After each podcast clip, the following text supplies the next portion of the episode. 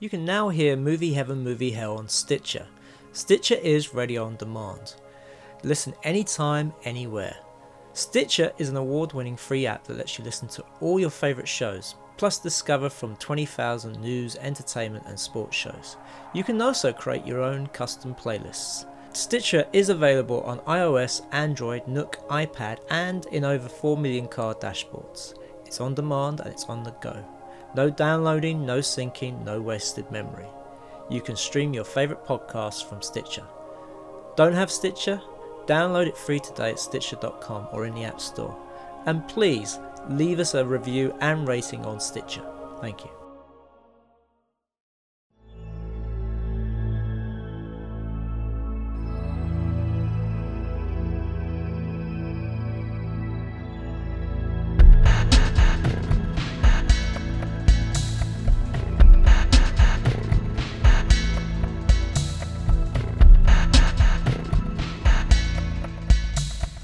Welcome to Movie Heaven, Movie Hell with me, Simon Aiken, and. And I'm Keith Isles, and we are both independent filmmakers who enjoy watching and discussing movies. And for this Fright Fest special, we are joined by uh, friends and fellow filmmakers Clive Ashenden and Mike Tack, and first time Fright Fester Paul Cross. So, welcome to the podcast, guys. Hiya, Hello. alright? Hello. That was exciting, wasn't it? Full of You can tell we're- enthusiasm. And, and anyone would think we've been up watching uh, watching movies for like five days in a row, wouldn't you? yeah. So, are you guys all recovered? Yeah, I've got tomorrow off. Uh, it's Thursday, by the way, so um, I've got tomorrow off, and uh, yeah, I wasn't too bad. It's just I had so many games to play when I got home. I just had to go to bed with all these things wrapped in cellophane, which is really annoying. But It's, it's, it's, it's hard to believe it was a week ago Yeah. that it started. blimey, There you go. yeah. Mm. But uh, there you have it.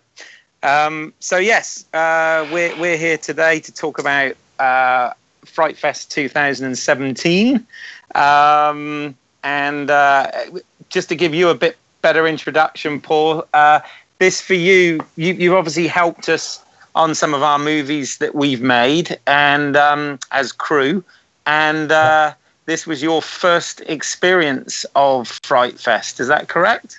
Yeah, that that was that's correct. That um, uh, Mike keeps pestering me to come along, and to be honest, the idea of spending a whole day watching four or five films seems like quite a long and uh, drawn out way to spend a day. So I was uh, a bit nervous of going, but I'm quite glad that I took the invitation and uh, really, really enjoyed it. There you go. You see. So, so will, will you be going other years? Yeah, yeah, I'm uh, definitely planning on coming back next year and and get more people to come along as well because it's Wow. it's a really good experience. Yeah, One, surprised I made it. Yes, absolutely. Uh, and I guess we should give honourable mentions to some of our uh, uh, friends and regular Fright Festers who were there: Tim Richards, Stuart Wright, Jason Bourne, Graham Curry, and also Claire and Anthony Bueno were there. And I'm sure that there were a lot more that I probably Uh, didn't know. but, Andy uh, Thomas, Andy Thomas. do, do with the glasses from Telford. That's right. who works in a glassless room. So that says a lot about his personality. Um, and uh, there's also, uh, oh, I can't remember his name now. He, he just thanked me for not taking the piss out of him all weekend when we went. So he was quite pleased right. about that. Yeah. Well, that's that's very unusual for there to be someone that you don't take the piss out of. yeah, I know. I know. There I you have I was, it. I was, I was gentle on him the weekend. Uh, so Yeah. Uh, I have to say as well, um, Adam Green uh, kind of stole my thunder slightly because it was always my intention to, uh, you know, dedicate this episode to George Romero. I, I wore, you know, the little button badge of him all weekend because of obviously the contribution he's made to the genre. But then, you know, bizarrely, uh, we also lose Tobe Hooper the day after the uh, the the um, prequel to uh, Texas Chainsaw, the Leatherface film showed. Mm. So it was kind of a a, a sad weekend from that point of view. That that the icons, you know, those those masters of horror that we all grew up loving, um, are, are sadly leaving us at, an alarming rate these days. So, uh, yeah. So, uh, Keith, why don't you uh, explain to the listeners why Adam Green stole your uh, your thunder in in some sense? Oh no! All, it, all it, no, the only reason I mean that is he obviously did a, a, a, a very nice, a very moving um, dedication um, while we were at Fright Fest. Uh, you, you know, to George Romero, um, and, of course, you know, the following day, uh, you, you know, we lost Tobe Hooper. So, um, but no, no, no. I, I only mean stole my thunder in so much as I was going to dedicate the episode to, to George Romero before before we even did Fright Fest. You know, that's, that's what I mean. But uh, uh, but hey, but hey ho, you know, um, it, it's important that these guys are remembered. Wes Craven also got honourable mention in there as well, which I think was was important. So uh, so yes. Um, y- you know, uh, good good to have them remembered, and and I, I thought Adam Adam Green spoke really well uh, about it all. Actually, He's a nice um, guy, isn't Yeah, yeah, Yeah. absolutely. Yeah, I like him. Yeah. Yeah, I mean, this year marked uh, a, a, a couple of returns. I mean, one Fright Fest returning to the Empire, which uh, I, I must admit I didn't think we'd ever see again.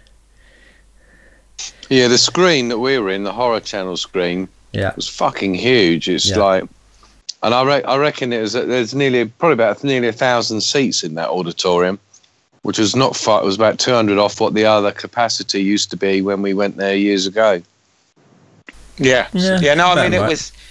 It's the first time in in five years that it's because this is the 18th anniversary, I believe, and Yeah. you guys have been. I mean, I've been going. It's my fifth year, but you guys have been going a lot longer than than that. You're real veterans of of, of Fright Fest. So uh, Mm. um, I think you know, Clive's the uh, the old hand in there.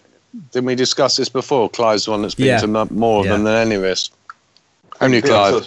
I think that's my 16th. Uh, no, well done, Clive. So, yeah. There you go. Uh, You, you started enough- when you were old five, enough didn't to you? drink.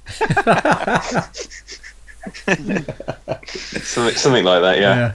Uh, Oh, I mean, it was also the return of all of us sitting in the same screen watching the same film at the same time instead of being split off into three.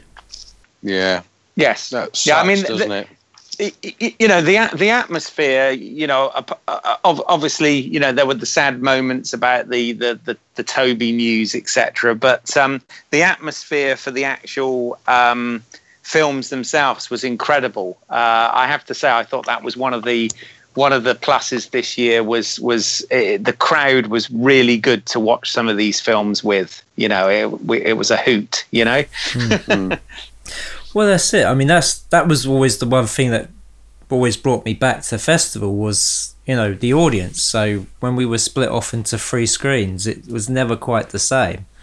I mean, the fact that you couldn't come out of the film afterwards and talk to people about it because you know because they some people were hadn't seen it yet or had seen it like two films ago. So it's Yeah. it's just that it's that's great where you can you can go up to anybody and say, well, what did you think of that film? And most people have seen it. Yeah, I mean there were there were there were three discovery screens as well, Hmm. um, which I think uh, Clive, you were probably the most experimental with that stuff out of all of us, I guess. Yeah, Um, I guess so, yeah. I think I so let's see, let's see, one, two, three, four, five, six. I, I saw six Discovery Screen films. Hmm. I heard that Clive is quite an experimental type of person. So I saw five actually. so yeah, did you? okay. Oh, actually, no, six. I saw six, uh, though I regretted two of them. yeah, t- t- Tim Tim Richards uh, recommended one for you, didn't he? Ah, yeah, yeah, yeah. No, that I missed a couple of really good films in the main screen by going to Discovery Screen ones. But hey ho, that's that's part of the punt of it. I mean, that's Yeah. That's that's the way the cookie crumbles sometimes, you know. Yeah. I mean, it also also marks the return of uh, Adam Green and Joe Lynch, who were like two of the festival uh, favourites, and uh, as well as showing uh, that both their feature films, um, Alistair Crowley and um, Uh, Was it Mayhem. Victor Crowley? Crowley. Sorry. Oh, let me try that again. We're Take gonna, two. we're going to jump down on you, Simon. You're making mistakes like that. Uh, so uh, with their films, uh, Victor Crowley and um, and Mayhem, Mayhem. but, but they also brought back the Road to Frightfest. So that was the first thing we saw. So what do you guys think of it? That was Yeah, I very thought it was amusing. yeah, yeah, the douche Hmm. brothers. very amusing. I think it's available online now, isn't it? Yes, it, it went up on Yeah. YouTube the, uh, the that same night. Yeah. Yeah, it's cool. It's cool that they go to that all that effort. Really, I mean, you get guests turn up, and uh, they sort of t- some of them, some of them are make. I mean, okay, let's compare this to an American festival. They where they sit behind a desk and they they charge you money to sign stuff, and it's all very commercial and all a little bit seedy. Whereas in the UK, there's none of that. So a lot of the, particularly the American guests, they they can hang around and they make themselves available. And you know, Barbara Crampton was there, good old Barb's, getting them out for the lads, and um, uh, she was uh, she was uh, walking around looking, you know, very good for her age. Jen- Jennifer Tilly as well. yeah, she's quite a big lady now, isn't she? Always was a big lady, but uh, you know, not in the same areas. But uh, she's uh, she she was there for the for one of the premieres of a new Chucky film. But uh, I don't really want to talk about the films too much. But uh, anyway, so you had Kane Hodder, who always drinks beer by the bar. And you can probably grab a picture with them or a selfie if you want. If you you know, if you want to. At least they don't charge you twenty five quid for the privilege. Yeah, I mean, I well, I mean, if the the conventions over here, they they they charge, but uh, I don't Hmm. think I've experienced a, a film festival over here where you you had to pay. No, because they've already been paid or they're promoting their film. Yeah, I think they think of Europe as it's a different type of place, and, and I think actually I talked to Adam Green for a little while out the front, and uh, he was very he seemed very relaxed. And I actually when I went to Denver a couple of years ago, Keith will say this because he was there. Hmm. Um, because we were shooting a documentary there, and like they were just stuck behind their chairs, and then they fucked off at a certain time. You didn't see them for the rest of the festival. They sort of had like almost like working hours where they would turn up, and then they would just. It's almost like they didn't want to be there. But was De- was Denver just a film festival or was it a convention as well? Because I I've ex- No, I've I've, I've attended. I attended the film festival over in Orlando, and it was it. There was a convention going on. The festival was just part of that convention. No, just a Oh, film right. fest. Oh, okay. It was literally like their version of Fright Fest. And Oh, uh, but they, but then they had them on tables Oh, where right. you could go and they they smile and pretend that they like you and take a picture with you, and they t- they take twenty or twenty five dollars. And the way it works, that money I found out goes to the festival, yeah. and then that they've already prepaid the celebrities a certain amount of money to turn up. They get like an appearance fee. Yeah. Oh, So, well. Oh, it was still a very enjoyable festival, though. oh, no, no, the festival's awesome. Yeah. Yeah. Okay. All right. So, um, in terms of format for this, then, uh, uh, I mean, Clive made a really good suggestion that we sort of just go through it day by day, and then at the end we can kind of Yeah. choose what we think our our overall movie heaven and our overall movie hell was. So, um, so so it all started on the Thursday night with with Cult of Chucky, which I say I have to say I had a good time with. Don't know about you guys. I thought it was all right. Yeah. I fell asleep halfway through. Okay. oh well, I can't talk about it then. Right. uh, well, I was going to say um, it was probably one of the strongest uh, openers we've had in a while. Uh, usually, it's the opening film was usually not that great. Uh, sometimes they're god awful, but uh, you know, it's it was. I thought Cult of Chucky was uh, a you know, it was an enjoyable film. I liked what they were what they did with it. I thought they they added some interesting stuff to it. I mean, I liked the the dream sequences in it, and uh, yeah, I mean, um, I'm looking forward to see what they do with it next. Yeah, I thought it was a bit boring. Um, the uh, location that they shot it in was a bit bland. I, I, I personally thought that the previous one, uh, I can't remember what it's called. Curse we saw of that. Curse of Yeah, we Chuck, saw that at Fright Fest. Mm. Uh, for me, that that was a bit more of a had a bit more of a scary element to it. I didn't think the the the one we saw was that scary at all. It was more comical Mm. which has always been a factor. Uh, and you know, I'm sure Yeah, when you guys I- will go into the plot, I thought it was I- a little bit weird on the plot as well. Yeah, I think I think tonally it did it did sort of take a step back towards the sort of bride and seed type uh, movies as opposed to Hmm. um, Cursed had gone a bit darker, a bit more like the the, the, the first two or three movies. But um, Yeah, that's But- probably why I liked it more. Yeah, because that, that I remember I saw that that one. That was my first year actually there, so it must have been yeah five years ago that they they did that one. Uh, what did you think, Clive? I I thought it was I thought it was a solid opening film. I I enjoyed it, but I didn't think it was as good as the previous entry. I have to say. I think um, you know it's it's a nice enough setup having the Fiona Dourif character sort of confined to a mental asylum and sort of uh, having been convinced by her, sort of her, her doctor that she is actually responsible for all of Chucky's crimes that she's made him up in her head and then having the real Chucky come in. It's a nice setup. I mean, the uh, the look you were talking about, Mike, where you thought it was quite bland. I thought it was kind of creepy. I, I, I like the sort of look of it, but it felt like a weird mismatch with with, with a lot of the kind of more comedic elements because it did get sort of broader as it went through. So I, I thought the previous one did better in terms of marrying this. It's always had that kind of uh, Chucky wisecracking as he offs people, sort of hu- you know very black humor to it. But um, you know the last one, the last one brought it back to sort of the first few films where they were a bit bit scarier. So Yeah. yeah, it, I thought it was fine, but it but yeah, not not as good as the previous one for me. Yeah, I just thought the location, just from a, an aesthetic cinematography sort of point of view, just looked a bit bland and a bit uninteresting. Really, it's like these weird sort of high tech sort of corridors all the time. Well, it was like Um, their sort of Halloween too. you know, set Yeah, in the yeah. hospital. Yeah, sort Um, of. Yeah, But uh, yeah, I mean, you, you know, th- th- and there were a couple of excellent wisecracks in it because you had that sort of slimy, you know, doctor psychologist guy who, Yeah. who wasn't very nice at all. And, and Chucky says, "What is it? I'm not sure if I could should kill him or be taking notes." yeah, that was really a funny. great line. There were some good laughs. Yeah. But um, and, and Paul, sorry, I don't want to leave you out. I know you weren't here this particular day, but um, I- I- have you watched or are you a fan of the Chucky franchise, the Child's Play films at all? Uh, definitely not. Okay. Absolutely detest them.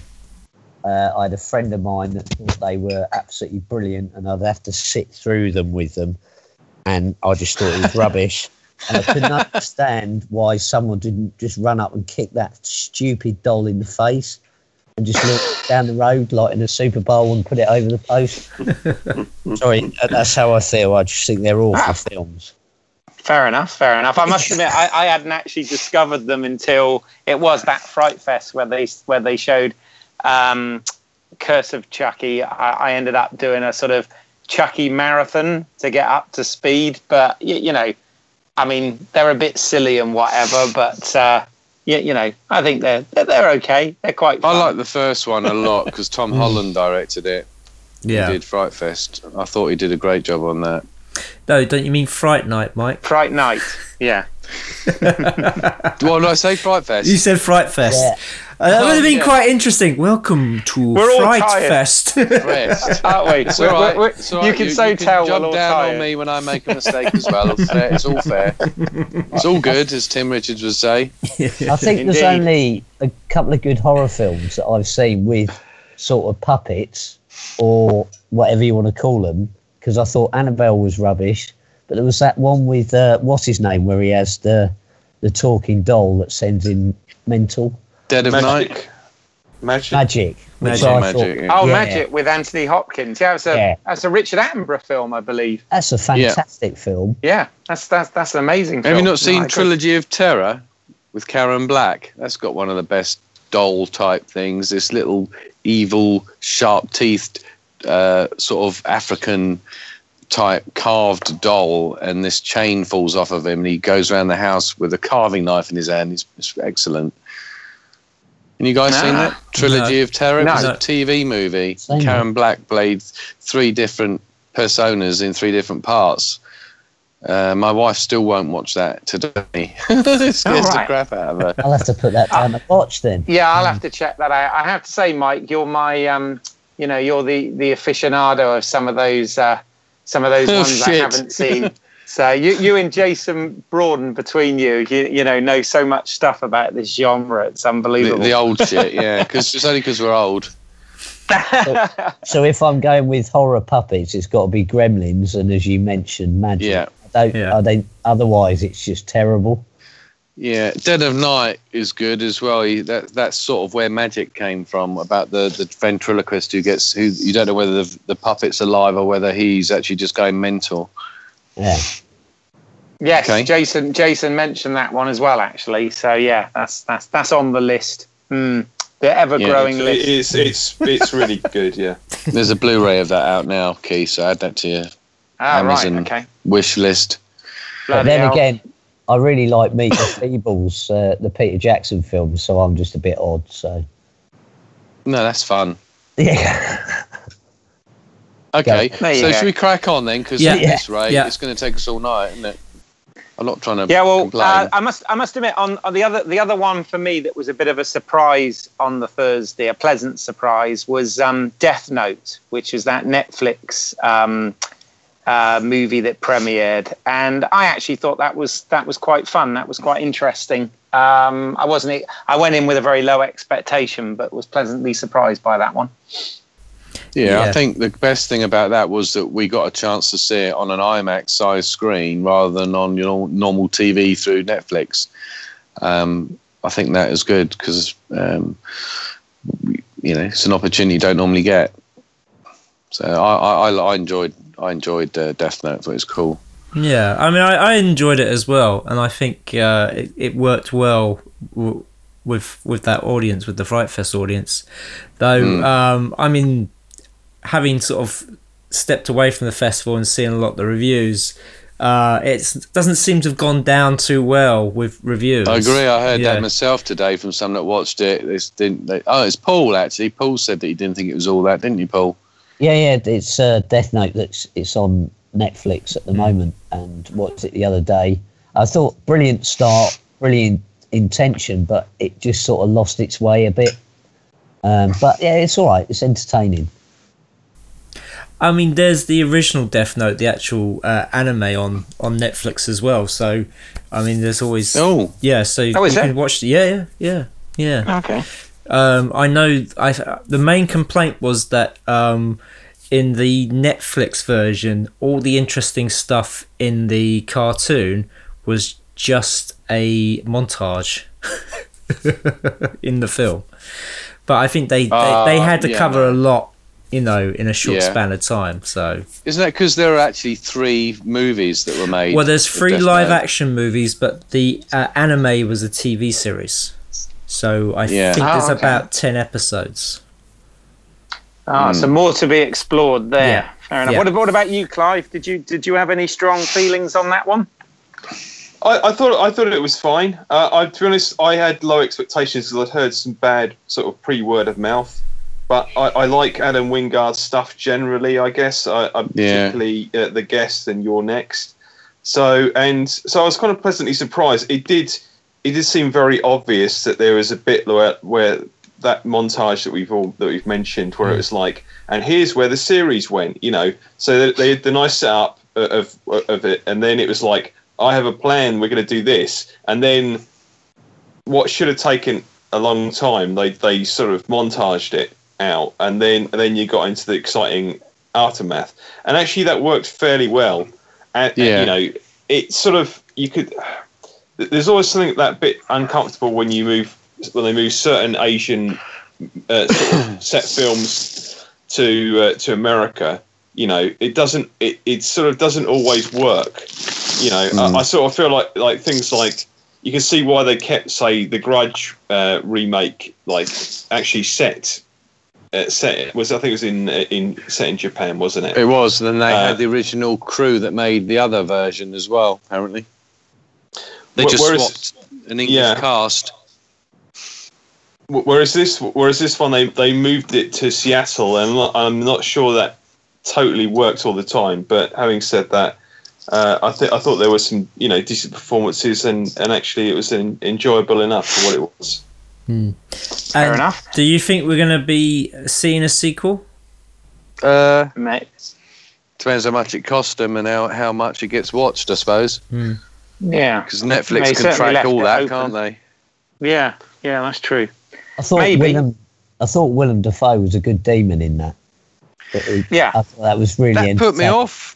I put me off. it? All I could think of was, oh, he's the Green Goblin. Uh, yeah, Well, it was the same performance, wasn't it? It was. That's that's what I was saying. I It was thought Willem I actually Dafoe's thought that Green was crap. Goblin performance. They, could, they should have had someone else doing it.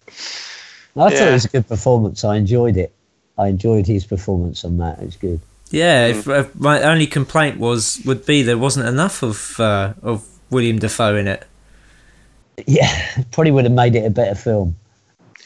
Oh, there you go. And in Well, talking only- of com- and talking of complaints, we, we finished off the first evening with psychopaths, which uh, I have Ooh. to say, it, it, for me, it was trying way too hard to be abstract, if you know what I mean. And it, and it just didn't didn't particularly work because of that. I thought, but uh, I Yeah, know, I walked know- out of that one, just so you know. Feelings, yeah, exactly.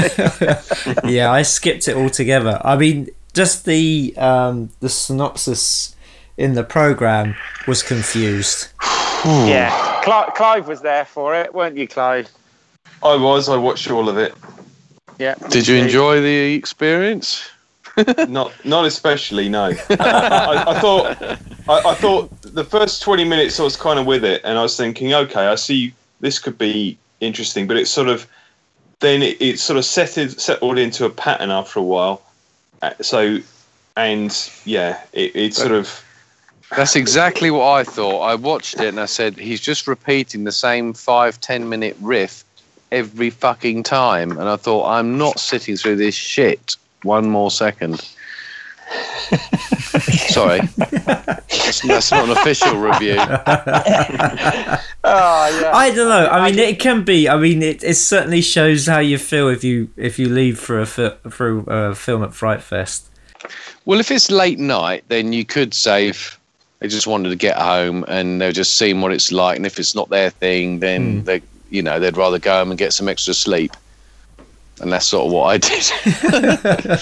But I mean, I, I, I mean, after a while, I sort of decided that if if I was not enjoying a film, that like in the first 5 10 15 minutes then you know i'm not going to enjoy the film for the rest of it so it's it's it's, it's acceptable to sort of you know walk out on a film I think I gave it 25 minutes. Hmm. 25 minutes of bloody moaning. That's all I'll say. Sat next to you What? and Tim. Well, I, I, I'll put it this way. When you're not enjoying a film, Mike, everyone around you fucking knows it. You know, you know what I'm saying? You and Tim. I was like, oh, for God's sake, you know.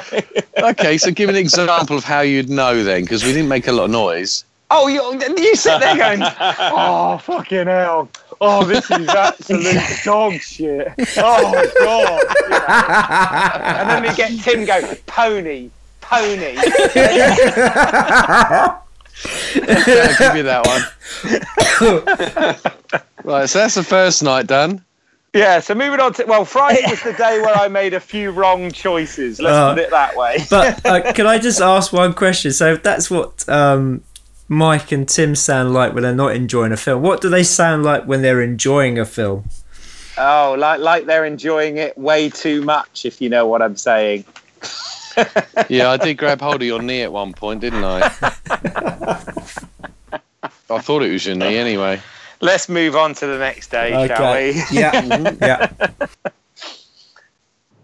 So I missed the first film. I went to see something else. So Okay. I didn't see Freehold. I saw I went to see the glass coffin. Yeah. Yeah, I, I saw I saw a Voice from the Stone as as did you, didn't you, Keith? That's correct. Yeah. Well, Mike, you go first. Well, I was just going to say, ironically enough, Freehold, which is a story about a guy who owns a house and he's, he fucks around with a resident by like shoving his toothbrush up his arse and leaving it out and all this sort of stuff. Actually, sounds like a bit of me.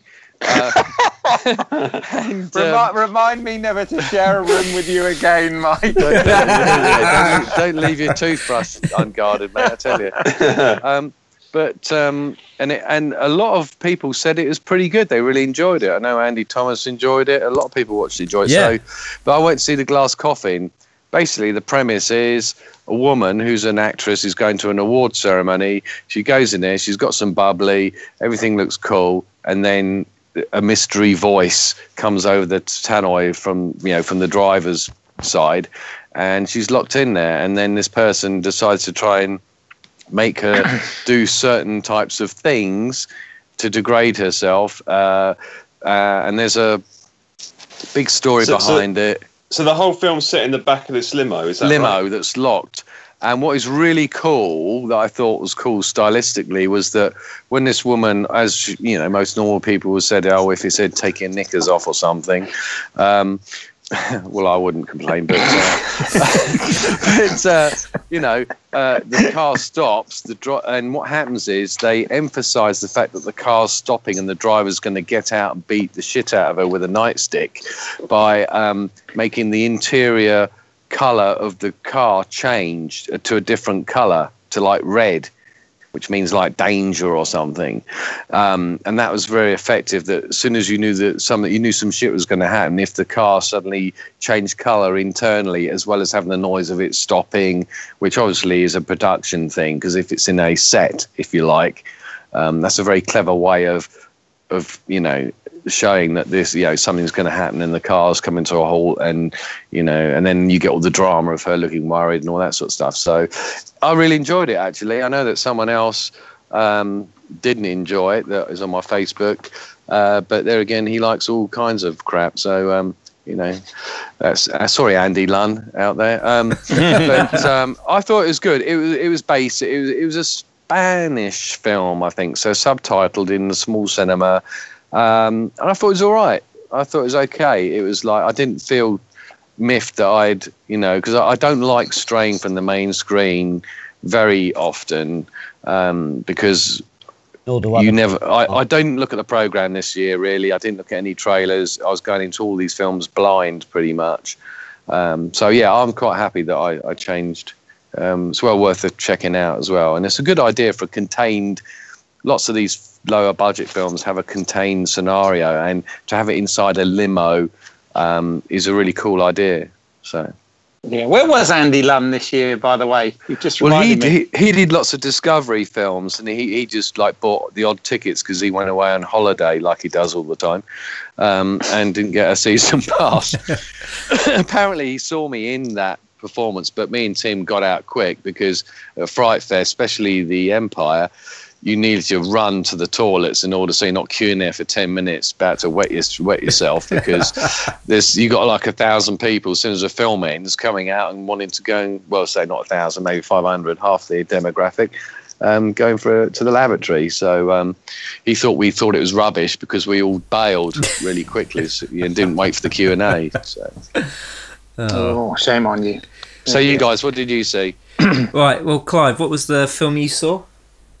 We saw Voice from the Stone, which is a sort of gothic romance come uh, super, sort of ghost story starring Emilia Clarke of Game of Thrones fame, Mm. uh, which is now available to buy on DVD. If uh, should you be interested, is it worth uh, buying It, I mean, if you like, if you like sort of subtle ghost story type chills, it's it's very well, it's very tastefully done. It's it's a very elegant looking film. was it gothic Yeah, it was. Yes. Yeah. It, it, it Yeah. was. I mean, you know, the setup is is it's a, it's a period thing. She's sort of going in as a governess to a young boy who hasn't spoken since his uh, his mother died of an illness, and, and and they all live in a castle. so so you've got all these sort of gothic tropes, and it does actually some some really nice things. And I, I kind of I enjoyed the film, but I have to say there is a bit where where, where it sort of it becomes unintentionally hilarious because uh, uh, but, but, because it's been so tasteful, and, and then and then then let's just say passions are unleashed, and and it's sort of and and and, and uh, it, it, it, bring, it brings whole it brings whole new meaning to the term knocking one out. Beg your pardon? There's there's some um, uh, sculpting. It's, it's sculpt, yeah, there's, there's, there's some there's some erotic sculpting which, which sort of uh, it, it's all, it's almost a bit like that the bit in Ghost. Oh right. they start doing well. They start oh, doing right. pottery. You know, it, it, it's supposed to it's supposed to be this this really tender, heartfelt moment, but it's sort of you know you're sort of suppressing titters. Are you telling me so, it's a, a two foot clay phallus over the top? Not, no, no, not, re- not entirely. Like, like yeah. I said, it brought it brought a whole new meaning to the term "knocking one out." Oh, okay. Because they were chiseling away. Did you see it then? well, yeah, I saw this film as well. It is actually very well made. It, it, it's a good film. It's not. Um, it's a slow burner, though. Uh, I will put that as a word of warning. Um, but because uh, I, I, was quite tired actually, and uh, I found the first half I was struggling a little bit, but um, but uh, you, you, know it is very very good film, very well made, and like Clive said, really tastefully done. Even though we were being childish about bits of it. Grow up, Keith. uh, so is yes. it is it like the Innocents then, like that, or the uh, it's a bit. It's a bit like the others, but uh, but it, it, it's not really yes. trying to scare you, if that makes sense. So much. Okay. It, it's more sort of subtle creep, creepiness. Um, it, it's about sort of it's about sort of repressed secrets and things like that, ra- rather than sort of like, oh my god, what's it? What's that banging at the door? You know. Yes. It's uh, yeah. Repressed passions. Let's put it yeah. that way. Yes, yes. But, so it's uh, more like that. Is it was it an Attenborough film, The Innocents, the black and white film with the governess that goes back with the. Uh, that's Jack. Cla- that's Jack Clayton. I, I, think that's I think that's scarier, but yeah. yeah, this okay. wasn't, in my opinion, this wasn't really a scary film. It was just quite dark with with some of the things that happened. But uh, yeah, it was yeah, it was it more of a go- it was more gothic romance uh, than it was supernatural horror. Okay. Yeah. Okay. Simon, and then you ne- didn't see anything. Yes, no, I I went to see Freehold. Wait, wait, I saw Freehold. right, well, Freehold. Um, I must admit, when it first started, I was thinking, I'm not gonna last long in this because it was, it was kind of like a little bit arty. It is about it's about this guy who's an estate agent, and you just sort of see him get up and get dressed, and he's putting his breakfast together and he's getting you know it's all artfully done. It's you know every shot you know is well lit. You know it looks like something out of a commercial. Was it like padding though would you say? No not at all. Not at okay. all but it, it, because there was nothing there first to sort of to tell you what the story was about. And then mm-hmm. but this is why it kind of worked was then once he left the flat suddenly you see this skeletal uh, person appear from out of like um, I can't remember if it, the first appearance of him was from under the bed or from uh, from the from his wardrobe, and he starts sort of you know going round the flat and starting to you know he has his own routine as well, and it just sort of it grew from that, and so I mean the, the whole idea is is this guy who's secretly living uh, in the flat with this estate agent, and he's fucking with him. He's like, you know, as you say, putting the toothbrush uh, toothbrush up his bum. You know, um, he's like using the mouthwash and then spitting it back in. Uh, you know, leaving like that, sleep that tight breath, then. that well, guy's breath must have been amazing. At one point, the girlfriend turns up and um, he's he had left like a, a post-it note, a reminder to pick her up from the airport, and he goes and changes it, and and all kinds of stuff like that. And it was just like it, it just sort of really it just built up to you're like, well, where is this going? Why is this guy doing this? You know, you, you think at first, well, maybe he's just secretly living there. He's just a homeless guy who got in there somehow, and he's quite happy to to to be you know secretly living in this place. But um, there's actual point to it. I won't ruin the, the what it is because it's it's Cool. quite powerful, and um, you know, and it was it was really well done. But I will say one thing that kind of let it down a little bit was at the and the end credits. You know, it's it, it went to black. You thought, oh, that was good. I really enjoyed that, and then and then it it goes back, and the guy who plays the estate agent, I think he's like a DJ on Kiss. I'm not sure, but uh, he's, Well, I wouldn't know. but he starts doing a monologue to camera about how you know it this whole story isn't about being black or white or right or wrong or and you know like why Oh, are you preaching to me it was like really weird and i mean like it didn't need it. it did Yeah. not need it at all. It, was kind of hammering its point home too much, and um, I must admit, I afterwards I didn't really give it a second thought because I was, you know, uh, because Freehold kind of it did stay with me afterwards. It's one of those films where. When, when you watch it, you go back home and you just check behind the, check your wardrobes and check behind the couch. Check your around- toothbrush. check your toothbrush, definitely. You know, sterilize your first. toothbrush Yeah. but uh, it Jesus. was it was uh, Stuart who said uh, you know he said well what did you guys think about this ending and you know when he brought it up it was like yeah it was yeah it was not needed Hmm. but overall I'd say it was it was a really it was a good film Fair enough. On to the next Well- one. Well, the, ne- the next break. ones, the, well, the next ones where I made a massive mistake, and which I'm still kicking myself for because my gut instinct was telling me to go see a film called Bad Match because it was written by the um, person who wrote Cheap Thrills, which was one of my well was my movie heaven from from that year, and it also stars Lily Simmons, who's a, a beautiful actress who is in one of my favourite TV shows called Banshee and um, I really wanted to uh, to see that, but instead, I somehow stuck with the main screen and went to see Freehold, and I must admit, I thought that was dreadful. You No, mean- you- you saw you mean sequence breaks. Sequence break, sorry, sequence break, sorry. Go on, you tell him, break. boys. Tell him. And and and that was yeah, sequence break. I wish I'd broken the sequence by not going to see it. Yeah. God. Um, uh, sequence break. It's a it's a guy who basically had access to a garage with a few old arcade machines in, and maybe a bedroom, and decided to make a feature film uh, about this miserable fuck who didn't really act very well. Had a you know, quite nice girlfriend, and she was quite interesting. But apart from that, uh, he he sort of gets involved in some sort of Cronenberg esque mutating arcade video machine with the most piss poor graphics I've ever seen on any 8 bit or 16 bit game. Uh, and it was a total pile of shit that I walked out of halfway through. Okay. And then, I, we and need then a bit I of asked everyone else what happened. and I was glad I walked out. Um, I found this one very disappointing. I, uh, uh, I, I, I, I sort of, I'd heard what it was about, and I thought, okay, this ticks a lot of boxes, which are the kind of things that interest me. The sort of body horror, the Cronenberg, you know.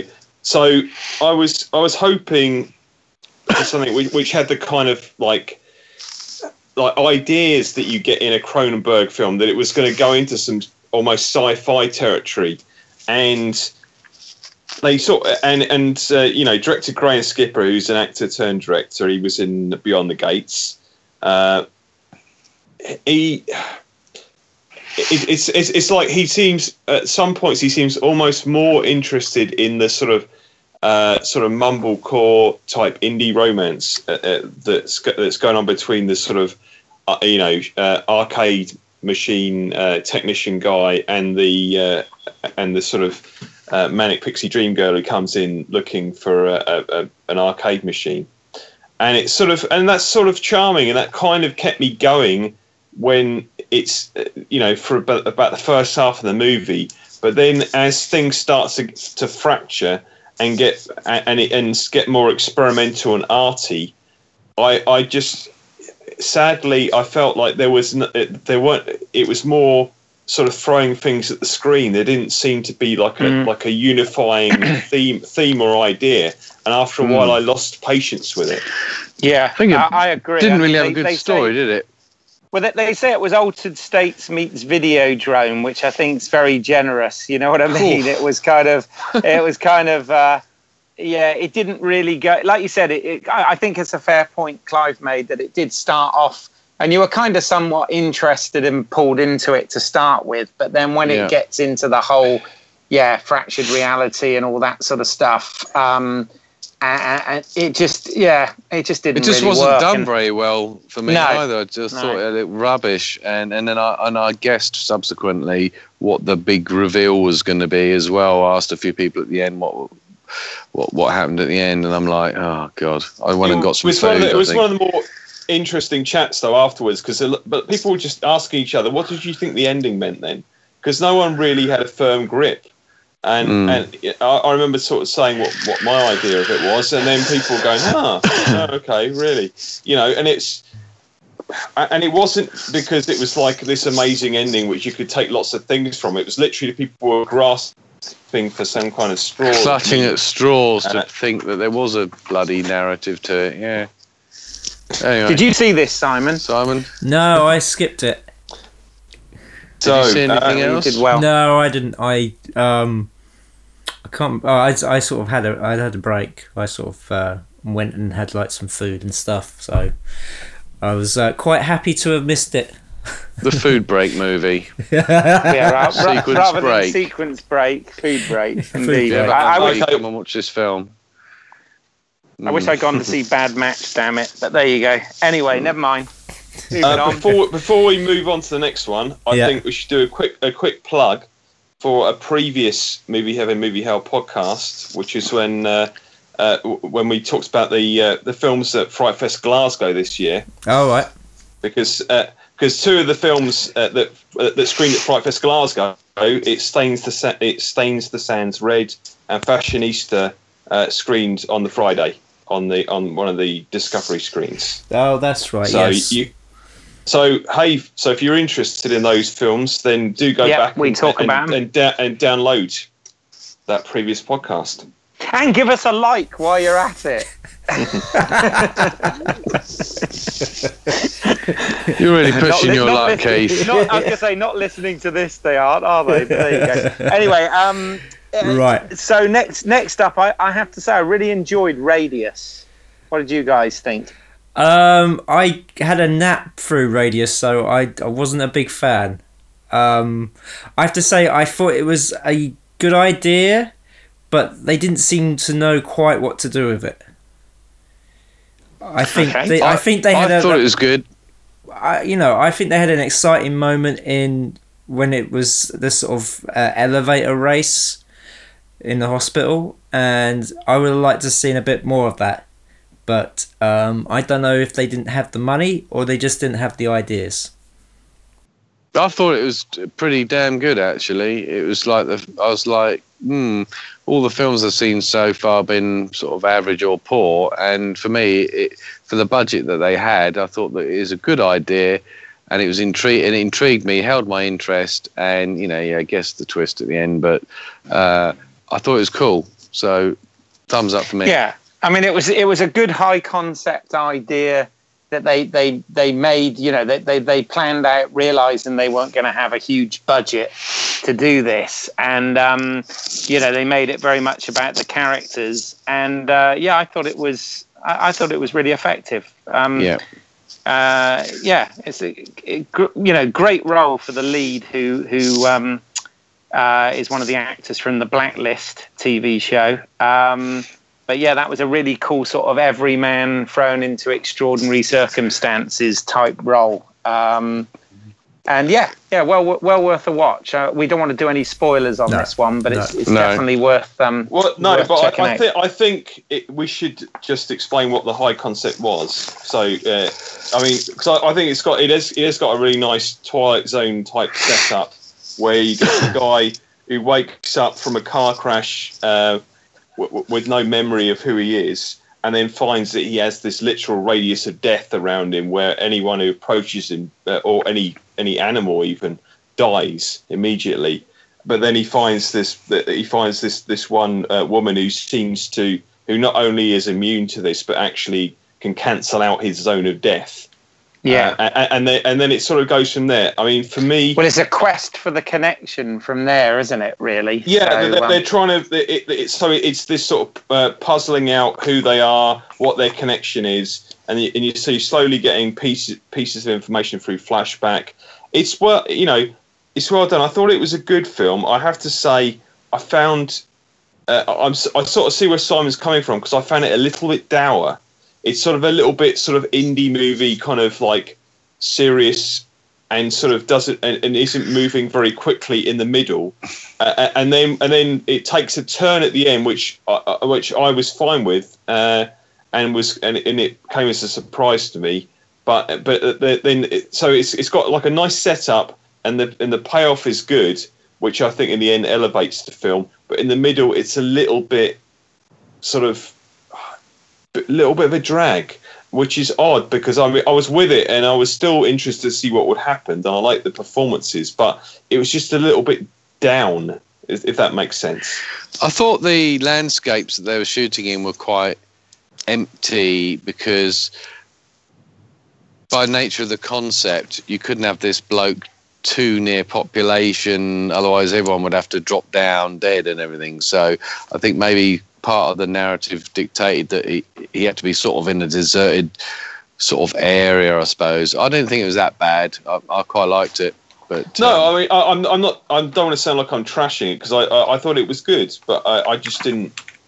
Uh, I, I didn't think it was great. So Fair enough. And Paul, you weren't. Was it this day you were with us or the following? Day? No, day? next day. Next Next day. day. No, it he was Sunday actually. Sunday. Fair enough. We're way off Well, I, hope, yet. I, hope you're, I hope you're making note of all these, Paul. You've got to go back and watch now. You know. Well, I went with your Death Note recommendation, and uh, oh, it was all right. But um, no, Oh, all right. I, All I, right, I Paul. Fair saw enough. I saw better films on the Sunday than Death Note. I think. Fair enough. Okay. Okay. Well, well ne- next up, um, I have to say a, a, a pleasant surprise for me was 68 Kill. Um, did, did everybody watch that one, or did Yeah. did Yeah. you branch Uh, off? uh, I, I saw something different for this one. But so tell Ah. me about 68 Kill. I thought 68 Kill was excellent. Yeah. Really enjoyed it. Really good sort of uh, what do they call it? Uh, the the Devil's Rejects crossed with a boyfriend who's being oppressed by his psycho bitch girlfriend. That's why I saw Yeah. it.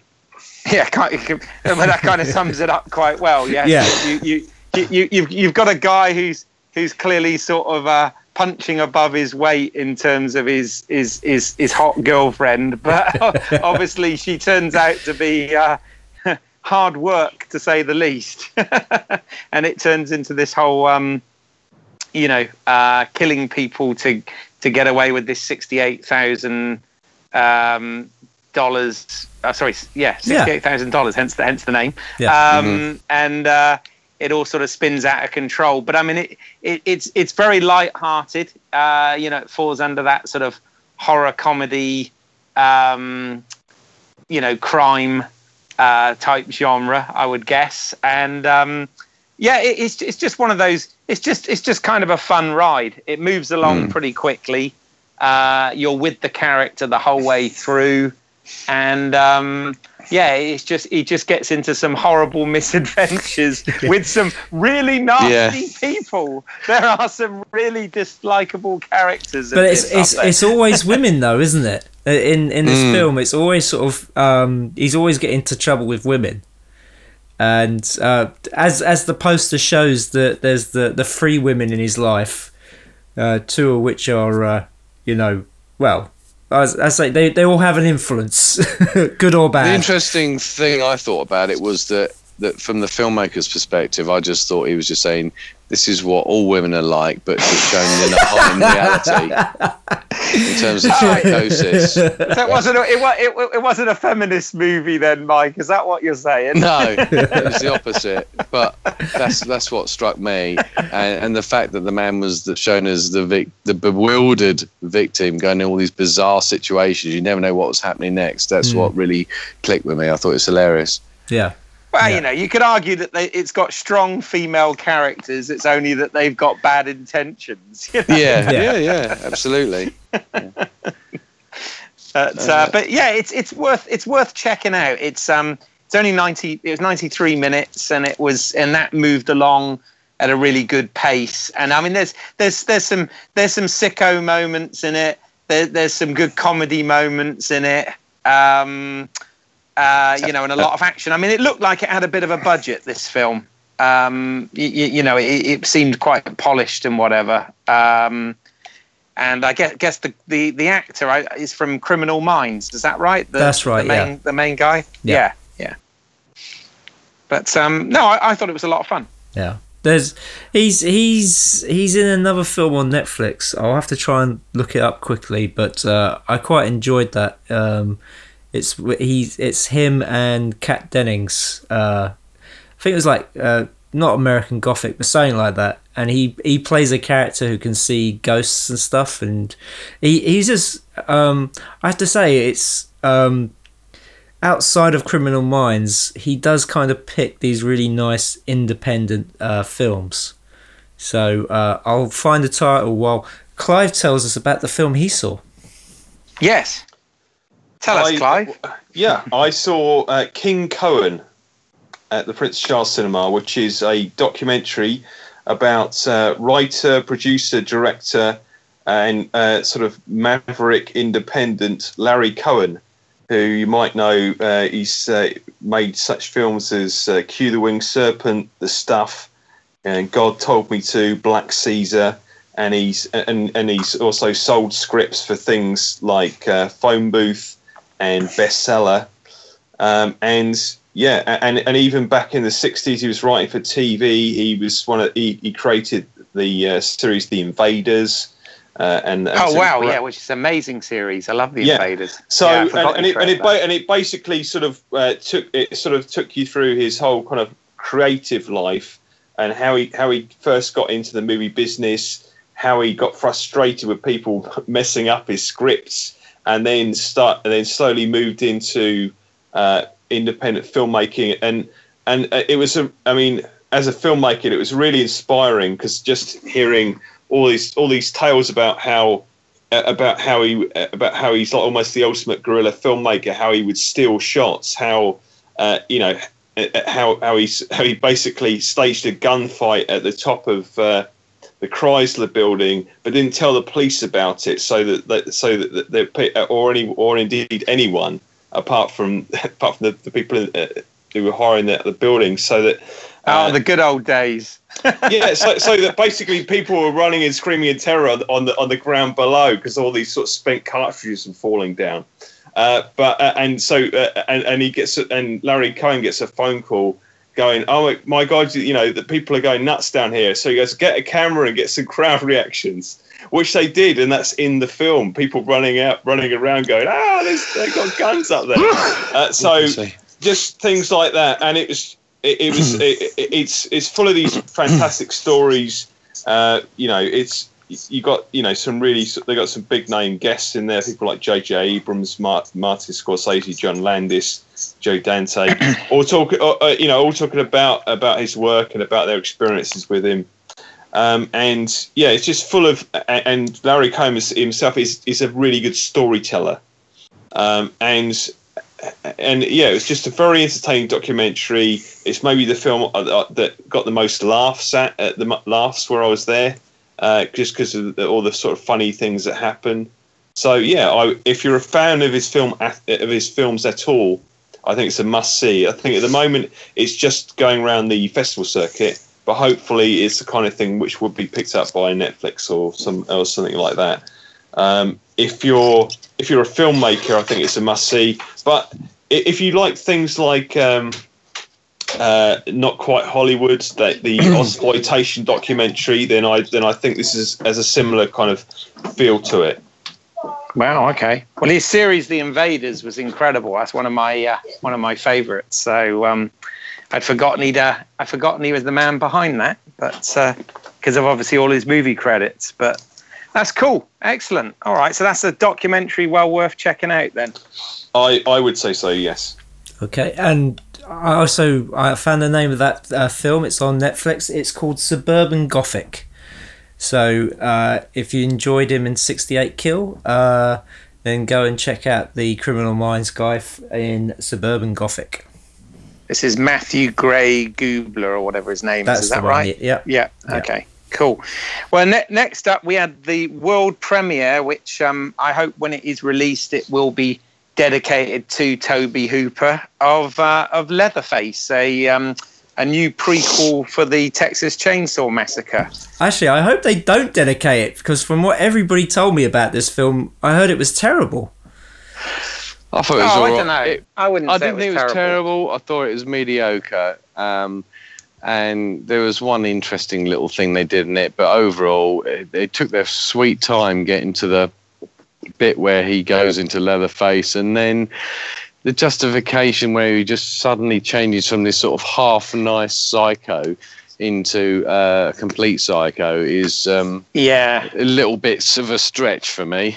Yeah, no, I, I, I agree. I mean, I thought I thought the film was slick and well made and looked good and did serve as a um, uh, you know good prequel to a point. But I like you. My only issue with it, and they did try and do a a bit of misdirection with this, but um, Mm. In the post, you know, in fact. yeah, I mean, I, I did find it a hard buy um, to believe that the, the the character that they set up in this, that you know, eventually becomes Leatherface, is the same guy that ten years following this film would be. Um, the uh, you know Gunnar Hansen um, character, You- Even you- you- physically, there was a bit Yeah. of I- I- exactly. I, I just that that was my that was my only problem with it. Although I really enjoyed uh, the journey of watching it, and I really, you know, I thought it was a really well made, slick film and whatever. So I I liked it, but that was my only. Um,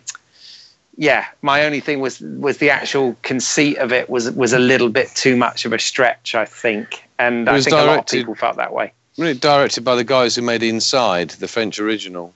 Yeah, it was. Mm. Yeah, I'm- I mean, and it had it had a good cast. I mean, you know, you got Stephen Dorff, who managed to get sort of disemboweled twice at Fright Fest. um, but uh, you, you, you know, um, Lili Taylor is really good as, as sort of um, mother of. Uh, um, I forget what's the name of the family, the Sawyer family. isn't it? Sawyers. yeah, the Sawyers, Sawyers. But uh, yeah, it was. You, you know, obviously, when they did the the reboot, they also did a sort of prequel film um, to those. But this one is obviously intended to to tie in more with um, with Tobe Hooper's original. Um, and as I said, it, it does a lot of things right, but yeah, I, I don't know. I, I just had a little bit of a. It was too much of a s- suspension of disbelief at, at the end for, for for me, which was the only thing that let it down. I thought. What what what about what about you, Clive? You saw this one, didn't you?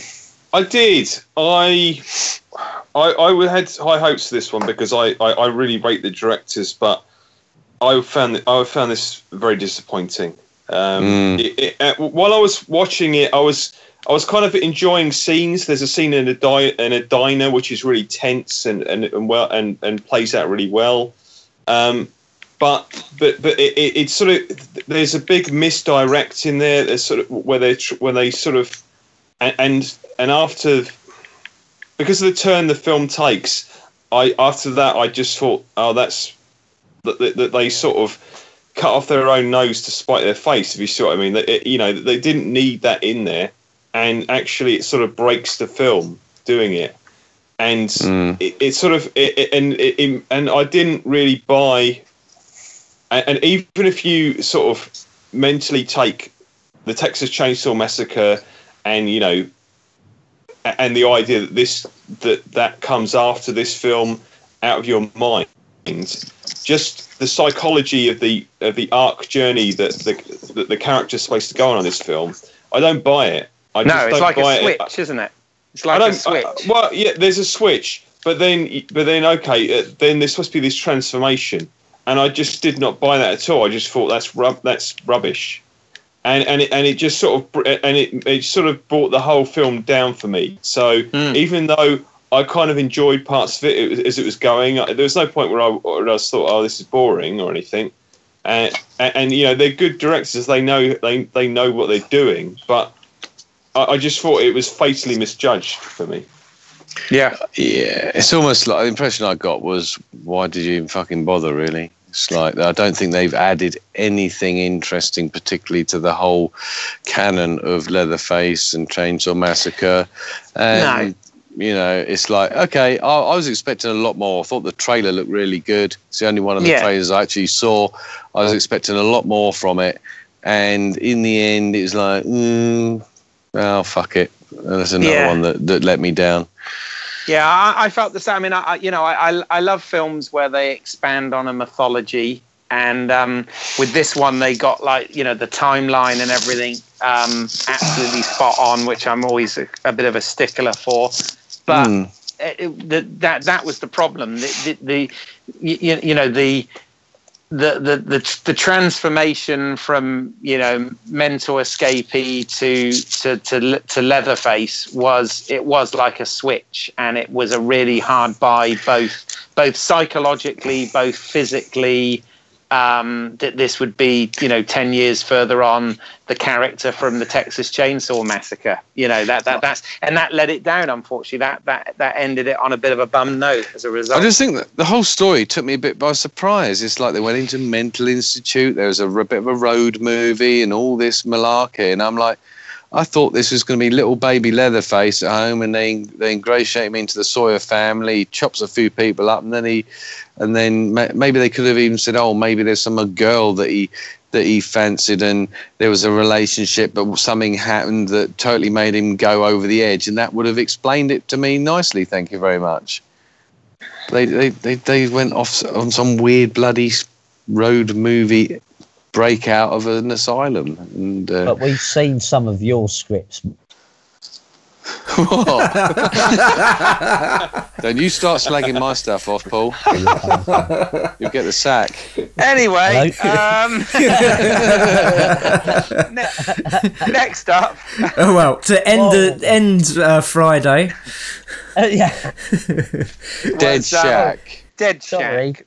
or Dead Yeah. Shit. Well, no, I mean, it, it, this this I thought was quite amusing. I mean, I thought that the dad character in this and everything was was quite amusing, but uh, it it's, it ultimately uh, Was yeah didn't poor. really go anywhere. Um, yeah, did we all see this? I can't remember. No, I didn't see. Yeah, yeah, I saw this. It was a late night one that I actually stayed to watch, and by the end of it, I'm like, oh god, Well, I mean, bearing in mind, it- wasted opportunity.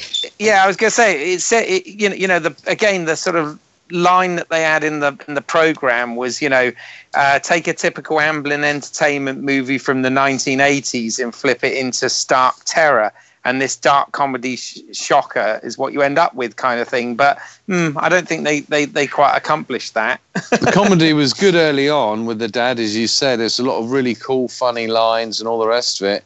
And then you get to a sequence where these young children discover a house where there's something strange going on. So they're about to get away. So what does one do? One of the little shits throws a massive fucking rock at the house to attract attention to them, even though they hadn't been discovered up to that point.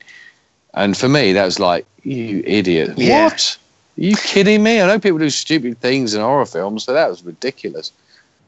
Yeah, it was a bit, and then it, and it and it transpires that there's like these um cannibal. I guess they were cannibals. They're were they? zombies, What were aren't they? they? Zombies? Ca- I, I don't know exactly what they, They- were. They, It wasn't very they well were zo- fleshed. they was they were zombies, I think. yeah, They were. On the undead. but uh, yeah, it, it, I don't know. It didn't. For, for me, it was just okay. As I said, it was mildly amusing. Uh, there was some sort of great lines in it and some some sort of funny character stuff. But ultimately, everything the characters did, as you rightly said, Mike, was just sort of dumb and stupid, really. Yeah. so, so you didn't you didn't end up sort of having much um, much empathy for them, you know, during the film. Um, Well, it, it sounds like I enjoyed it more than you guys. Then I, I thought it was quite fun. I mean, I think it's one of those films where it's. I was glad I saw it with the Fright Fest audience because I think that sort of slightly elevated it. I, I had a good time with it. It gets it gets very uh, repetitive towards the end where they're going, just Yeah. going back and forth between two isolated houses essentially, uh, and you know, but you know, th- th- but you know, there's there's there's some fun there's some fun gore in there, and uh, and you know, and yeah, I, I like the, the dad character as well. It was like it was it was it was fun, but it was but forgettable. Yeah, fa- it, it, that, that that's in fact that that's very true because when we were sort of going through the films uh, after the last day, I couldn't remember when we were talking. I, I I knew the name and I couldn't I couldn't find the thread of what You're the right. film was. I'd I couldn't forgotten about remember it. it, either. I, Yeah, I, yeah. I only remembered it now by looking at the program. Yeah, yeah. So it, it, it, it, yeah, it was kind of kind of a, a fun to watch. You know, good bit of sort of harmless entertainment to watch, but but quickly forgettable. Um, I, I think is quite a good good sum up of that one actually. So that brought us into Saturday, Saturday. which um, I have to admit I made a mistake here because from uh, from everybody I heard that the first film was absolutely superb and I missed it. I, I saw something else and I What kind of what kicking you myself. What did you see, Keith? Well, I, I went to see. In fact, I went to see two two, two films in the uh, Discovery screen that morning. Um, first off was Mountain Fever, um, which looked well, looked and sounded very interesting. This was the reason I went to see this. Is this was one of the should have mentioned this probably at the beginning. Fright Fest are doing a thing now called First First, Blood. Blood. Yes, which is a first film from uh, independent filmmakers, um, uh, specifically UK filmmakers. UK filmmakers. Yeah, um, and I thought to myself, you know, this this is the sort of space that that. Sadly, you know, we're playing in, guys. You know, if we actually get our act together and make something. So I thought um, I needed to go and check a few of these out. So I went to see this one, um, which was a sort of contained post-apocalyptic um, film, you know, with a viral outbreak um, type thing. Very, very, you, you know, you, you could see that they made use of what they had and they didn't try and be too big because they didn't have the budget. And it was slickly made in terms of the photography, the sound design, the editing. Uh, the level of acting, everything about it was was was really good. Um, the problem I found with it is ultimately it was just a bit slow and dull. You, you, you know, um, it, it, it was it's only 81 minutes, but my, my, you know to make it a feature. But my God, it, it felt like a long 81 minutes. It could have done it could have done with an action sequence or something to just sort of pick up the pace a bit but instead they focused and and you know they focused on characterization and there was this kind of sort of weird love triangle going on um, between these people that are trying to survive with you know no no food no resources and you know risk of infection so so it played very well on those things and i think it was a good example of uh, you, you know i like the fact that um what's what, what's the chap from uh, fright fest that's that's pioneering this that's championing this um it's, Ian, Ian uh, Rattray. Ian. Yes, exactly, Ian Ian. I, I, I think it's brilliant that Ian's behind this, and um, you know that there's this opportunity. I, in fact, uh, you, you know, I, I left Fright Fest this year. I mean, quite inspired uh, in terms of every year. I always think, oh yeah, I should make a movie. I should have a movie here next year, but always end up getting, you know, kind of somewhat bitter and twisted and depressed about it all. But um, you know, this year I felt quite inspired, and I think it is because Fright Fest are now giving these um, these first time filmmakers a chance by having this program specifically. So, so that's what I went to do. but apparently I made a mistake because you guys are going to tell me how amazing the bar was, right? Le Bar, as they say in Spain. La, uh, was it Le Bar? No. No, that's what they What say in it? France. Oh, sorry, yeah. I El Bar. El Bar, that's that what you it. say? El Bar. You, you fucking twat. well, you know, I am multilingual. Um, so the bar um, is is like a very good premise, small contained, uh, multi character driven drama set in a bar where something happens outside, but the game the game the film opens up the scope of this location in interesting ways. Uh, and I just think, from uh, if you've got would say to students, look, if you want to see a film produced on a reasonable budget with great character actors, with excellent script, with excellent production values, it's shot really well. The narrative was cleverly constructed. Everything about it for me was top notch. It was like the perfect example to show someone how to make a, a, a really good movie. Um, that's all I can say about it. And there was a really nice fit Spanish bird in it as well, which was which made it even easier to watch. Damn it. Um, yeah, oh, absolutely stunning. So, um, one of at that point, it was my film of the festival. Wow. So Uh, uh, the, the, uh, the, the, yes, the bar is the bar is a very good movie. Uh, it's got a really nice setup where where you uh, have uh, these people in a bar, and then someone gets shot as they try to leave the bar, and then slowly sort of you sort of break down in microcosm, and it starts off as this kind of almost like very it, it, it almost as this black comedy throughout, but then it slowly sort of shifts genres as, as it goes through. We get a little bit of conspiracy thriller, a little bit of science fiction a little bit of slasher movie, and then uh, you know, and so they're sort of forced into smaller and smaller spaces. And uh, yeah, uh, it's it's a really well written movie, and uh, yeah, it, it's uh, I, I, this was a nice surprise for me. I mean, I, I'd like previous work by the director Alex de la Iglesia, but uh, yeah, this definitely makes me want to check out more of his stuff. Yeah, really, really strong film. So it set the bar high, did it? Yes. um, yes, Keith, it did. Yeah. I, I, well, put it this I've not, I've not uh, heard one person say anything bad about this one, so I think I missed a really good film there. I need to try and check that out. Did you see it, Simon? No, unfortunately, I missed this one. I uh, I came in late, so I uh, I, I missed it. you can get Well, it on there you DVD at the moment, but I was going to say you, me, and Paul German. need Yeah, you, you, me, and Paul need to add it to our uh, our lists when it comes out Everyone in English. add it Then to I the guess, list. It's or when it comes out with subtitles or whatever. Yeah. yeah. Yeah, I wouldn't, I wouldn't, I wouldn't call it a horror movie, but it is is a really strong uh, genre movie. It's really good. Yeah. Excellent, Okay. excellent. Thank well, you. sounds better than the the next film, which was Alone. I didn't see this one. I saw something else. But Okay, yeah. well, I uh, left Clive about 25 minutes in to leave him alone watching it.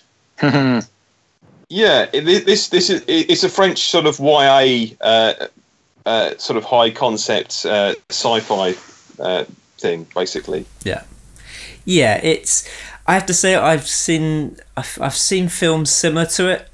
Um, I'm sure I've seen one like it at Fright Fest. I can't remember what it was called, uh, but um, yeah, I mean, it's. I mean, the story is that uh, a group of teenagers uh, find themselves abandoned in their city in France, and um, they have to discover what's going on. Um, won't tell you what it is, but um, I guess straight away, and I think you'll guess straight away as well.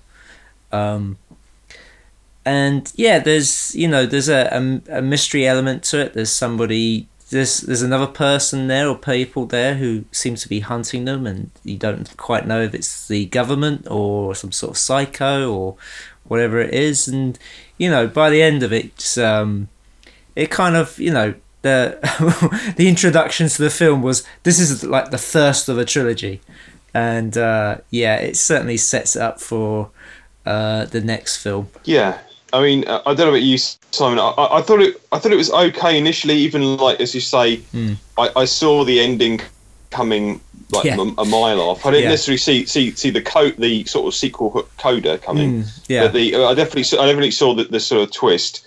Um, I liked the characters. I found the initial setup uh, intriguing, but it, it's a 96 minute film, and it does really drag in the middle. I found Yeah. myself nodding off a little bit. It gets a bit boring. yeah, uh, it does. and- Yeah, I, I and I didn't. I think it's the kind. If you've if you've read the graphic novel and you're into that series, then you probably get more out of it. But because I, I found myself, I found it difficult to, to get my my head around what the what the idea of the villain was. I mean, it sort of works, but yeah, yeah, yeah. I mean, it, it, it seemed like um, they when we find out who it is, he's kind of dropped in at the end. You don't really see him throughout most of the film, so you don't feel it's like he's much of a threat or they're a threat. But uh, yeah, the the the sort of uh, coda at the end was a bit okay. All right, well, maybe the next one might be interesting, but uh, you never know. There's a lot of films at the moment that uh, they set themselves up for sequels or, or world building films which fall flat on their face. so we'll have to see where this, if there's a, a Lone 2 or whatever title they uh, come up with. Still alone. Yeah. Yeah. Still on Masweeney. Yeah. So, what film did you see, Keith? Okay, well, I went to see another one of the uh, British First Blood um, uh, choices, which was a film called Boots on the Ground, which was directed by Louis Melville.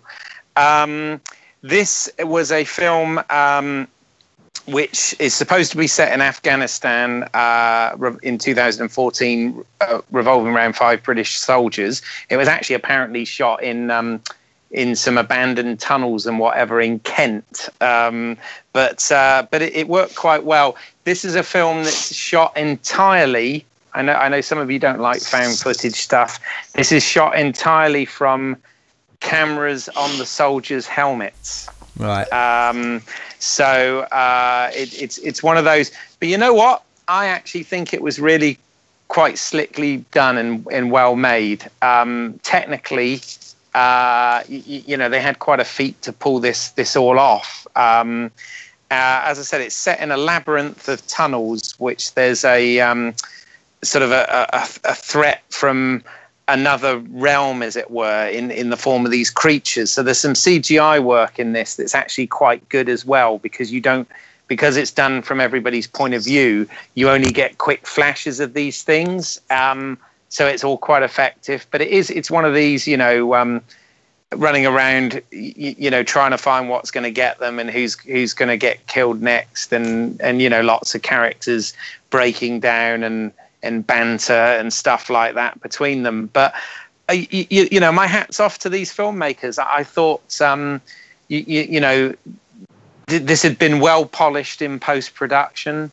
um as i said it was a bit it had a bit of an experimental feel with the fact that you know it was shot by all of the actors. It was shot and lit and framed by the actors while they were acting.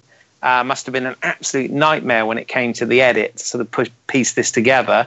Um, but it was slick and uh, it did work and it was entertaining. I, you know again it's only 86 minutes long but i wasn't bored at all during this. So um, you know, hats off to those filmmakers. Um, it's something I would have loved to have been in a film like that. It was was, was a lot of fun. So um, yeah, good stuff. Excellent. Mhm. It sounds like I dodged a bullet with Cool. that one as well. Yeah. Mm. Yeah. Yeah. I mean, I mean, not brilliant, but nothing awful. Not like our next one, No. Jackals. Well, I wouldn't say Jackals was awful. Oh, Okay. I disagree, but uh, so uh, Jackals uh, starts off with uh, the opening sequence of Halloween. I mean, Yeah. it is literally the opening sequence to Halloween, and then um, we then it cuts to this family waiting in a, a cabin in the woods for somebody to turn up, and you see this like um, these guys kidnap a, a bloke off the off the road, you know, throw him into the back of the van, and, and then we find out that uh, he's the the guy who's been kidnapped is uh, uh, the son of this family, and he's been brainwashed into this cult, and uh, and what ends up happening is the cult wants him back. Hmm. I, I remember chatting outside just saying that the film should have been taken a more sort on Precinct 13 style rather Hmm. than the one that we ended up with. Um, I haven't got much to say about this really. Other than I thought Yeah. Deborah Kara Unger was underutilized greatly. Um, and again, some stupid decisions by some of the actors. There's one bit where one guy tries to escape, and Yeah. all the cult are wearing these masks and stuff. And I thought, well, why didn't he just take all the gear off the guy they knocked out or whatever upstairs? They, he could have blended in. Put the mask Um, on. Yeah. Yeah. Um, so it was, and the, some of the masks reminded me of that other film we saw a few years ago. Uh, Oh, what? was You're it- next. Was, yeah. Let's get a bit overused, you know, the rabbit mask or the fox mask or whatever they are.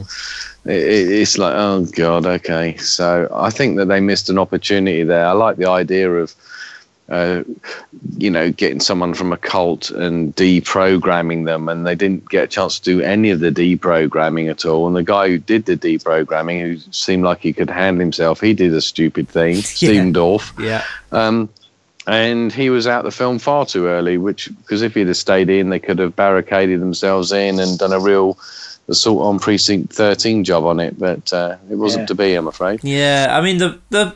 I just want to say, I think the the problem with because Stephen Dorff's character was so strong and the the the fa- the family you didn't really care about. So when he No. when he was when he went, you you were stuck with his family, and that really brought it down for me.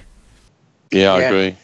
No, I, I mean, I, I must admit, I thought it was, I thought it was, uh, you know, well made uh, and stuff. But the problem, the problem I had with it is, it just didn't really go anywhere, and just, you know, ended up just being a complete and utter downer.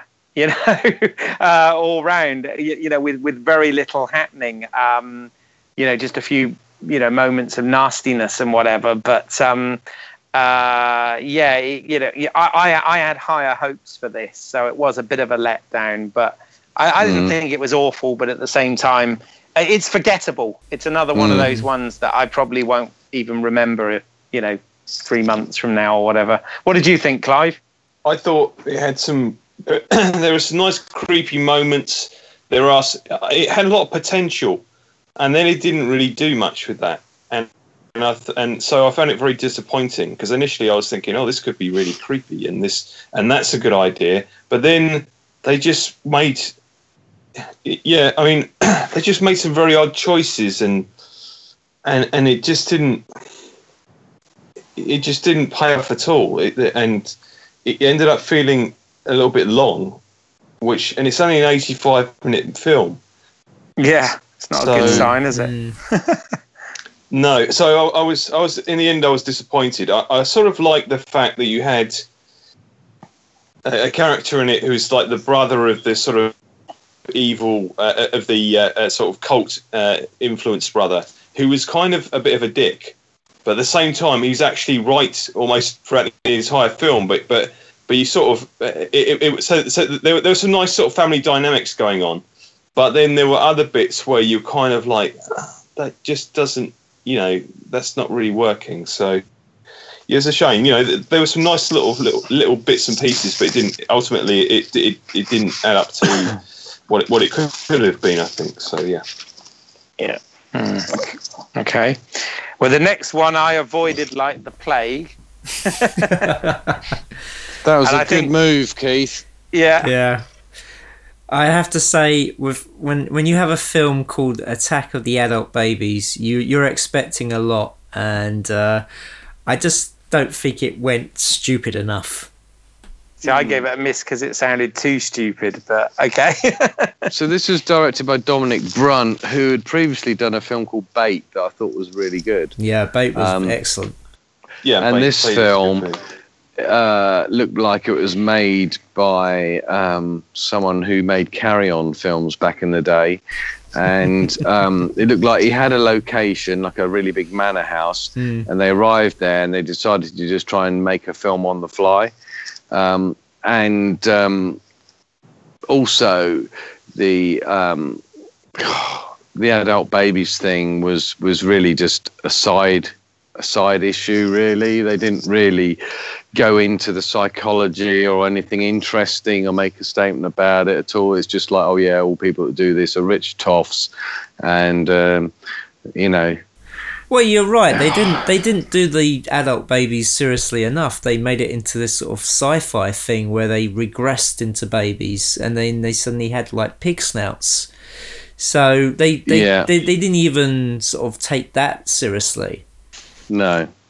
Um, so overall, this was a real steaming turd of a film that Dominic Brunt's put his name to. Unfortunately, I mean, just the cinematography was non-existent. I mean, there's a scene at the beginning in a house that was, for me, shot totally badly, and you even got overblown outside lighting in the ex- in in the exposure. So. Fuck knows who was in charge of the camera on that that film. I don't yeah, know. the the lighting was very flat. Um. And, Yeah. and, and uh, they had English actors pretending to be Russian mobsters with Mm. very piss poor accents, and the whole thing came across very, very amateurish, almost as bad as that one that I suffered uh, a few years ago at Fright Fest, which was was it Zombie Strippers or something, or something like that. What was that Probably. one with a dwarf that kept breaking wind, and everyone thought oh, because he had a northern God, accent, it uh, was funny. Zombie Women of Satan. That one, that was another steaming turd, and this ranks right up alongside that in the in in the great pantheon of why the fuck they waste their money doing that. Right. I, I will say it isn't. It's not as bad as Zombie Women of Satan. I think Zombie Women of Satan is is an awful film, and I think they they did try, but I think the the ideas they had for this was just they weren't very good ideas, or you know, or as I say, they didn't go stupid enough. Mm. It's just a shock that Brunt can do something so finely crafted as bait, and then But I mean, do thi- thi- spit out this- this, steaming. but but this Pile. guy, this guy. I mean, I know he's a Fright Fest favorite and whatever, but from what I know, his his stuff's pretty amateur anyway, isn't it? Generally. No, Bait was very good. I, Yeah, it Bait was. was. was very accomplished. I mean, it was a Yeah. few actors, it was a few locales, and it, it worked really well. It was a really good character piece. So, and Mm. I haven't seen his zombie film, but a lot of people really enjoyed it. Yeah, So where, It, it, where it's was- it's a it's a, it's solid. It, it looks low budget, but it's a solid zombie film before dawn. I would say. But did you like this one, Clive? Did I like this? Um, I, I I could see what they were going for. I mean, it, it's it's designed to be this deliberately bad taste sort of puerile, uh, outrageous hom- horror comedy that is uh, that is deliberately kind of nodding to the sort of uh, carry on movies and uh, sort of this exploitation, Confessions of a Window Cleaner type sort of seventies thing, and you know, and and it, it sort of it throws a lot of ideas in there, but it's it's like it's a strange mix. I, some, I mean, I I found it I found it entertaining and amusing in in parts, but they were interspersed with large parts which just felt really amateurish and really poorly done. So it was it, it, sort of it, it felt very disjointed. You know, there were some like some weird kind of little comedy interstitials which I actually enjoyed, but then and there were some good performances and there were some also some atrocious performances. So it's it's really a, like a curate's egg, uh, you know. Uh, but the good is you really have to search for that in there. I mean, uh, the, the, there's a bit where it goes into uh, claymation uh, animation, which is well done. You know, the, the, the, there's there's there's a few nice ideas, but you know, th- th- there aren't. You know, it's called Attack of the Adult, adult Babies, and the adult babies side of it isn't really developed enough. There isn't enough of that. You get more sort of the, this family dynamic and this, and as you say, these bad sort of uh, mobsters. Um, and yeah, it's ultimately uh, it's not a film I can recommend. so, Uh, and I, I'm sorry to say that because I really liked Bait. I knew this wasn't going to be like Bait because it was obviously going for much of more of a sort of John Waters meets inbred vibe. But yeah, I got an Yeah, but- inbred but- vibe from that as well. Yeah, but you know, I I, th- I think I'm not a fan of inbred, but I think that's a better movie. Yeah. Oh, I like you know, Inbred, w- yeah. w- w- which which actually is is well paced and you know and it, and goes and is unabashed about what it's going for. This one, it felt it, it felt like like you know if they took ten minutes out of the film, then it would work better because it, it just felt like they laboured on certain things. There were there were points where the film felt like just stopped dead, you know, and then Mhm. started again, and it's yeah. It, uh, ultimately, you know, it- it's it's an experiment lesson for trying, but it, it it's not one I enjoyed. Sorry. Sorry, Paul. What were you going to say? Well, how would you compare it? Because one of my favourite films, Ted Post, The Baby, I really, really enjoyed. I'm just interested what you think in the comparison between the two, if you've seen them both. Hmm, I've not seen that one. Is, have you guys seen that one? No. I have to say I haven't. Sorry. Uh, I, I've not seen that one, Paul. Sorry, no. Uh, uh, You have some well, obscure tastes. yeah, it, it's something I caught late. Uh, yeah, directed in by Ted Post in the late seventies. Highly recommended for obscure horror films called The Baby. Oh, cool. I, Um, I, I do Alright. like Ted Yeah. Post. Like uh. Ted Post other Yeah. stuff. Yeah. Yeah, Yeah, yeah. Um, and uh, it, I, that title really appealed to me. So it's interesting that you guys didn't enjoy it, but I think go and watch the baby, which is a really really bad film, but it's really good in an obscure sort of interesting way. Knowing your sense of humour, Paul, I don't think you'd think that about this Attack of the Adult Babies. I think you would probably agree with us, but maybe I'll get it and we'll watch it, and then you can, I'll make you sit through it. I think I'd recommend go and watch the baby, directed by Ted Post. That is Okay. Okay. Okay.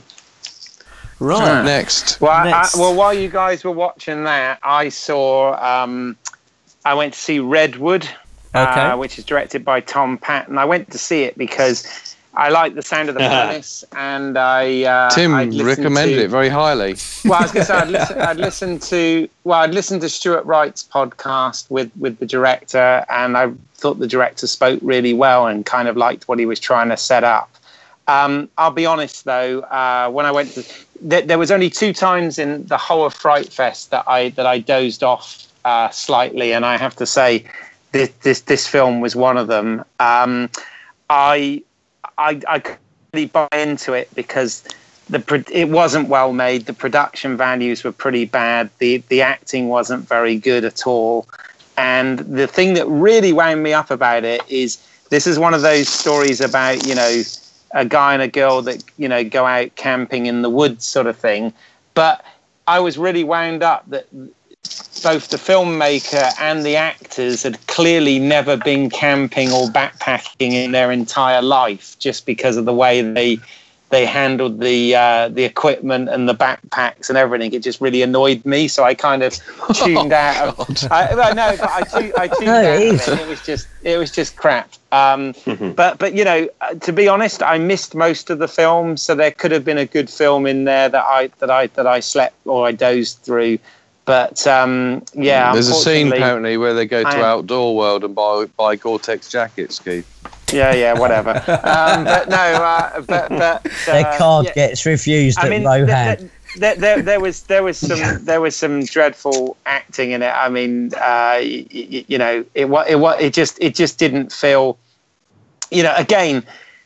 I listening to the director, you know, I was totally with him in terms of his intention and whatever, but did he deliver it? Um, not not from my point of view. No, I mean, I, I've I've been in some films that are like this that are poorly made, and uh, yeah, it, it, it, it really didn't do it for me. So I I'm searching recommend it. Prime for one of those. Uh, You just made me remember. I'm going to watch it, Keith. What's that? Attack of Bigfoot or something that you're in. Anyway, It's on um, so so next up was was Ah. uh, Victor Crowley, uh, aka Hatchet 4, which uh, originally was going to be the 10th anniversary screening of Hatchet. So, Yeah. So I, ne- I nearly missed it. I mean, you, you, you called me out on this, um, Simon, on our la- on our podcast with Claire. Yeah. Um, you know, I, I'll say it right now. You know, really like Adam Green, and I like some of his films, but I was not a fan of of, of the original Hatchet at all. Um, so I wasn't I wasn't going to come and see this, and I wasn't um, really looking forward to it. However, um, you know, I, I, I thoroughly enjoyed this experience. I think I think watching it with the with the Fright Fest crowd um, brought a lot to it. Uh, you, you, know, made it that much more enjoyable, and the fact that Adam Green and, and Kane Hodder were there. Um, and I have to say right now, Dylan the actor, which is a character in this film, I mean, he should have his own movie. That just made me absolutely roar with laughter right from the minute he came on the screen and did his, his sort of really bad repertoire of uh, bad John Wayne. Um, Robert De Niro and Christopher Walken impressions, even even misquoting them, I just thought was genius. So, uh, so no, I, you know, I take it back. I didn't want to see Hatchet, but I went and saw Victor Crowley, and I had a th- thoroughly fun time with this, and I think yeah. most people did. I agree. I yeah. thought it's a return to form for Adam Green. Uh, for the Hatchet movies because they did get a little bit long in the tooth, and he, he came out with an interesting um, scenario, and uh, I say uh, all of the comedy actually landed in the right way for me because I did say to him outside the front that I watched Holliston and I did, it didn't really Matt, you know, I didn't really find a lot of it funny that what I did see of Holliston, but this, uh, he, it was great, and the makeup effects and the kills are always, you know, great sort of crowd pleasers. Uh, and I do like the character of Victor Crowley. He is sort of stuck in a little bit of a. He's made a rod for his own back, really, because Victor Crowley, unlike Jason, is sort of a ghost that reappears every night in the same location. So it's not like you can get Victor Crowley goes to Manhattan or anything like that, which some people may say. Yeah, because let's be honest, actually. that was a great film, wasn't it? no, but you know what I'm saying. It, it, it, does really restrict the entire film if you're going to make another one of people ending up in his domain every single time. Oh, I'm.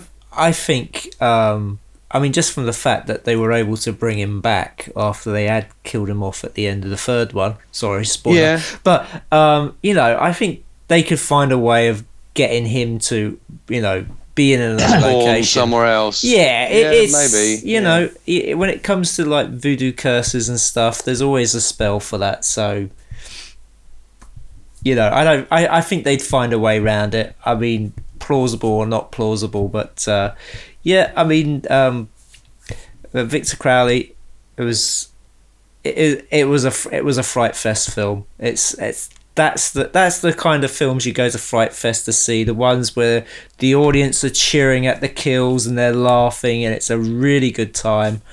And it was a very good film. I enjoyed it. Um, and uh, you know it was it was good to have that kind of film because up to that point I was starting to wonder because you know we'd been there for like you know three days and there hadn't been that real crowd pleaser yet so it was really good that uh, you know that uh, Victor Crowley was that crowd pleaser and it was great to see you know Adam Green sort of I think gave quite an emotional and kind of inspirational sort of introduction to it because oh absolutely yeah. Yeah. yeah. as I said at the beginning yeah. I, I was quite moved by what he said, and uh, he spoke very well. And then, and then, you know, thoroughly entertained by the film that followed. And um, you, you, know, this is this is coming from a guy that you know, I admit, I don't was not a, a fan of the original Hatchet at all. So. Um, uh, you, you, know, it, it, it, was it was a great evening, and, and we definitely saw it with the right crowd. I think for mm. sure.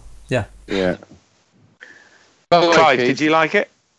I did. I had a really good time with it. I, I have to say, I tend to I, I, in the past I tend to prefer his um, uh, sort of films like uh, Frozen or Spiral over the Hatchet movies, but I thought this is easy, easily the sort of best of the Hatchet movies that I've seen. Um, and yeah, I had a fantastic time. And as you say, it was one of those ones where the festival experience just elevated the film. I don't know if I watch if I watch it again, just you know, at home whether I'll get the whether I'll get quite the same buzz out of it. But yeah, Yeah. it was it was really good fun. I thought Felissa uh, Felissa Rose, who fans will know from Sleep the original Sleepaway Camp, was brilliant as his agent, and as you say, uh, Keith, Dave Sheridan was fantastic as the actor Dylan. He was so funny. Um, so yeah, I mean it's yeah it, it was it, was just a really good uh, fun time all round. And and if you're a slasher movie fan, you've got to see it. It's it's you know it's a must see. Yeah, yeah. Uh, so moving on to the final film of the day, Game of Death. I like and it, this. I thought it was good. Um, it was a cool premise, had some great effects in it, um, and uh, but ultimately you knew what was going to happen in the end, pretty much. So Yeah, I think it Um, lost its way a little bit. I think it started off really strong, um, but did sort of lose its way way a bit. But um, but I I, I, I noticed uh, you and Tim were enjoying it in terms of the uh, the gore and splatter, Yeah. if you like. Yeah, I like the um, they had basically these, these teens find a a little board game that you have, everyone has to put their finger on, and it's got like an eight bit sort of vibe to it. Um, and when they all their fingers go on it, it takes some blood from each of their fingers and seals the the contract, so to speak, and uh, it then gives them a randomized number which appears in the middle, which ha- then happens to be the number of people that have got to die or be killed by the participants. Otherwise, one of them will die at a predetermined set time uh, amount. Has elapsed. Nastily, yeah. Yeah. So that that's it in a nutshell. Um, so yeah, really premise. well made. Yeah, I like it. Good, good. Did everybody movie. see this? No, I Did, went did home. you all see this? Clive, did you watch this one? I can't Uh, remember no, I, I I watched a different movie. I watched one of the First Blood entrants. which Oh. one. I, I watched Canaries. Oh, okay. How was that? Uh, I really enjoyed Canaries. It's a, a, Welsh uh, movie about uh, this sort of uh, strange uh, alien invasion involving sort of time slips, and it's sort of it's like a homo- horror comedy uh, set in set in a, in a in a small Welsh town in the valleys, um, and yeah, it's sort of. It, you could see the low budget, but at the same time, it's actually quite sort of tightly paced and uh, it starts off by flitting all around the world. You can see where people have been on holiday and it's stolen footage, which is quite nice, uh, and sort of setting up the all these uh, alien abductions, and then you and then you have this sort of uh, slow the, the, the attack of these sort of strange uh, humans that have been altered by by the alien invaders. Uh, who are all wearing these sort of yellow rain slickers, hence the sort of Canaries title and that's sort of explained later on. But it's actually it's like a real it's a really fun film, and I have to say, uh, weirdly, even though this is at the Prince Charles, this is the loudest screening I went to because uh, half the screening seemed to be from either sort of members of the cast and crew or a load of people that are coming from Wales, especially for this world premiere. And it was really loud and raucous. Everyone was really enjoying it, and uh, it was it was it was really funny actually. Even before the film start, uh, uh, clearly a lot of people had been drinking for for most of the day before they got there, and you know one of the one of the uh, one of the cast members sort of was like pointing at pointing at various members of the audience, including me, and going, "I see you." That you be kind now. You be kind. You know, just sort of and sort of berating us and sort of giving us the eye, and was absolutely off her face. Uh, and it was it was really it, it, was, it, it, it was it was it was a kind of like bizarre experience, but at the same time, I I, for, I I thought the film itself, uh, you know, it had some it had a really nice score. The sound design, they spent time on that, so the sound was really good, and actually had some creepy moments, despite the fact that the monsters could have used a little bit more budget. Let's just say that. So yeah, it's Fair enough. it, it, it, it's it's a very low budget film, but I hope it does get picked up by someone for, for home video release because it's uh, I I think I think it's it's got things to recommend it. Fair enough. Okay. Okay. Well, now, now we can start bringing Paul into the conversation because we're moving on to, To Sunday, Sunday, which yep. was the day you were there, Paul, right? Yeah, yeah. Yeah. Now, So Sunday us about the started very film. strong. Yeah. Killing Ground. Yes. What do you Uh, think, What did Paul? Uh, I thought it was brilliant. It is uh, very dark and really well shot film, and had uh, a real genuine feeling of isolation uh, for those who do or don't go camping. But what I really liked is the interplay between the two stories of the film. I thought that was really well done. And uh, I was a little bit disappointed that it was a bit of a cop out because the final sequences were done in the dark. But overall, I thought it was excellent. I thought it was really, really good. Yeah, Tim and I would bemoan the fact that when one of the well, one of the chief nasty people in the film gets his final comeuppance, there wasn't more claret that you could actually see. They sort of copped out on the final gore effects. I thought. Right. Yeah, I'd agree Okay. with that. But what I really liked is that there was the there were two sort of heroes, but as the film developed, there was only one real hero, not giving too much away. That I Yeah. really Yeah. enjoyed. And Yeah. uh, I thought it was excellent, and it was really, really dark.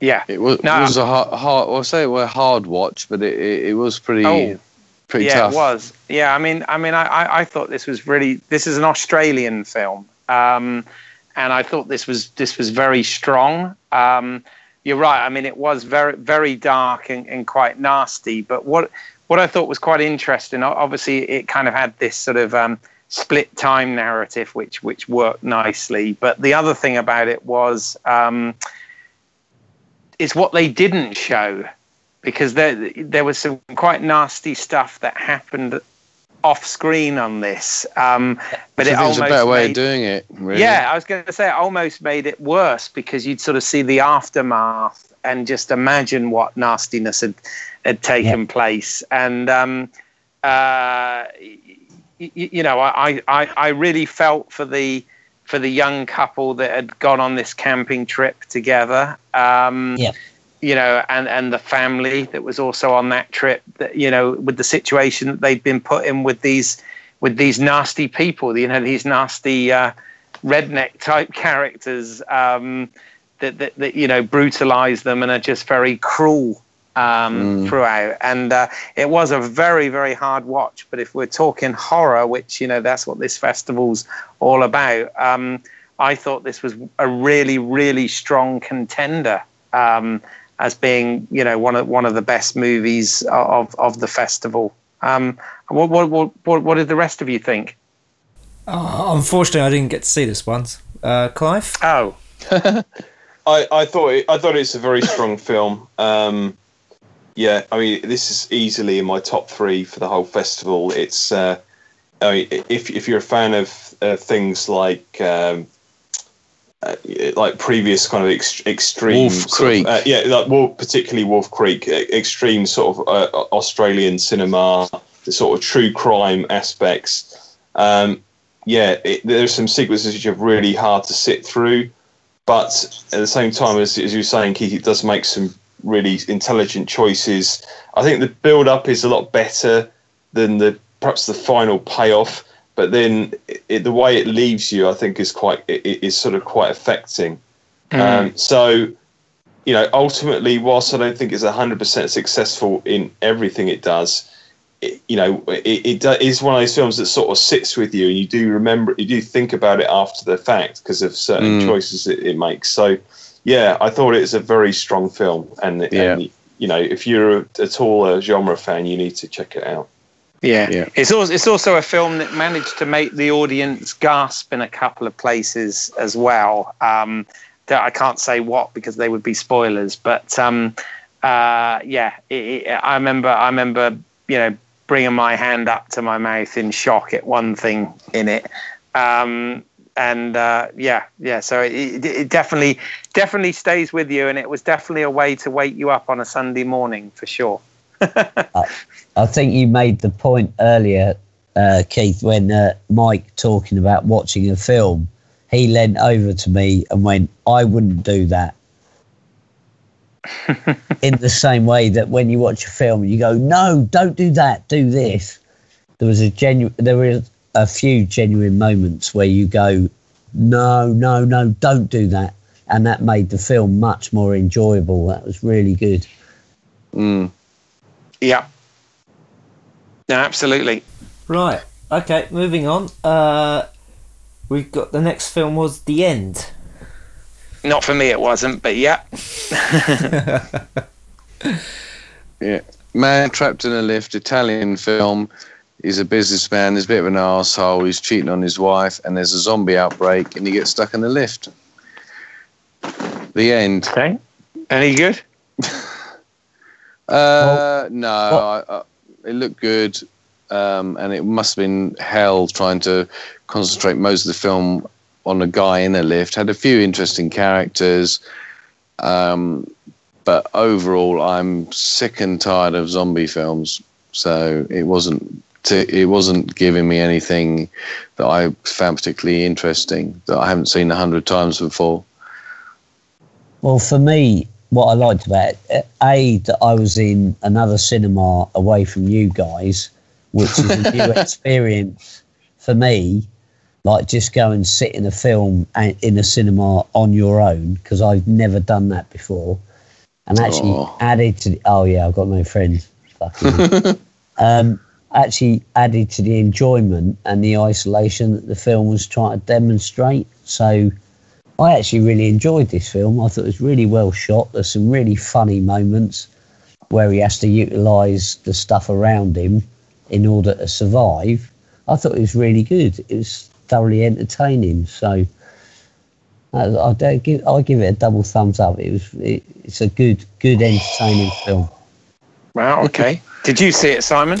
No, I'm not a fan of the um the the makers of this film. Uh, they did a they had a film at Fright Fest uh, quite a few years ago called Paura 3D, and uh, I was not a big fan of that. So Power, power, Power, 3D, wasn't it? yeah. So I had to It- correct it's, you there. Simon. that's it's all right. It's it, you know it's translated into Fear 3D, and They did there's something about Wang, the re- the arrival Well, of Wang. Wang, The Arrival of Wang, Wang, yeah. yeah. which was I it. actually quite liked. Believe it or not, I quite like that film. yeah. So you know, it's, hearing that uh, th- this this film was from them, I decided to com- to miss it completely because I just knew that I wouldn't have enjoyed it. So you know, decided to come in later. Did you s- did you see? Oh, you didn't see anything else. No, just I didn't came see in later. else, right. yeah. How about Clive? Uh, I I went uh, to see In Control at the uh, at the Prince Charles. As did I. Yeah. What was that like? Uh, it's it's a Canadian. It's more of a sci-fi film in some respects. It's a Canadian film directed by Curtis David Harder, um, and uh, I actually quite enjoyed this. The, the the tagline of this is "You can be anyone you want to be," and it's one of these things that sort of deals with. Um, it centers around a, a, a bunch of uh, college stroke university students that that it's not really explained how, but they get this piece of technology that they can plug into that actually allows them to uh, experience lives of other people, so they can effectively sort of jump into that person's body and and and and experience life through them. Um, and it deals with you know sort of all these sort of questions about um, uh, uh, you know uh, uh, identity um, and you, you know whether, whether we're in, whether we're in control of our actions and our destiny uh, and you know all of that sort of thing. Um, and uh, and I really enjoyed this. You know I, I kind of liked the themes of this and really sort of um, uh, bought into it and, and had quite quite fun with it actually. Um, one of the things if I had to criticize it though I would say what they did to make it a little bit um, made it a little bit difficult to follow because they they would be jumping they would all be the group of them would be going and jumping into a load of people at a party for example like a frat party type thing. But those people would then be played by different actors. And they didn't do i mean i know it's a bit cheesy but they didn't do any of the sort of quantum leap tricks or anything where you know if they looked in a mirror you'd see which character it was. So you had to sort of really pay attention to understand who was actually who in this, and um, I, I, thought that uh, you, you, know that could be a little bit difficult to follow in in places, but ultimately it worked, and you know it, it had a twist which I won't spoil, but um, but I had I had quite a lot of fun with this and and, and enjoyed it. What, what, what about you, Clive? I I thought it was okay, but I was a bit bored. So it, it's I thought I thought the I like the setup, and I didn't have a problem following who they were jumping into. I thought that was okay, but it just visually it's so it's such a bland film. It had this almost sort of IKEA catalog aesthetic going on, where everything's quite sort of slick, but everything's all these sort of neutral tones and everything's muted, and I felt that that was true of the drama too. It's like you've got this technology you can jump into any body you like, and while you're in there, you can uh, influence these people to do these things you wouldn't normally do. But there, are, but no one in the group really pushes the envelope there that much. People take a few bad choices, but there's no. But it never really. It's like they deliberately sort of say, "Oh, we're going to steer away from this sort of more." anything which smacks of exploitation or the sort of you know more extreme end of the genre, and that's fine. That's a choice, it, ultimately it felt a bit safe for me. And the ending, uh, I thought the the twist ending is okay, but it just at, at the end of it, I just felt like they could have gone further with with with the setup. So yeah, it was okay, but a bit vanilla for me. Yeah, no, that's a fair comment, and I, it it almost felt, in some respects, like it would make a good TV series or mini series or something because, like like you said, they didn't really sort of go there um, too much. But uh, you, you, know, with some of the things they could have done, obviously, I guess based on the fact that it had a fairly low budget, but um, but uh, you, you, know, it, it did ask quite quite a few of those sort of moral questions about you know personality and are we in control of our actions and all that sort of stuff. So I thought it was quite, um, you know, provocative on those sort of levels. But um, but you're right, it was also somewhat safe in the choices that it made. But uh, but it was it was it was enjoyable. What was on in the main screen? I don't know because I missed that, obviously. All right, so the next one at the main screen was Double Date which mm. uh, I have to say I enjoyed. Uh, it was a comedy horror, a bit light on the horror, but uh, the comedy mm. was quite good.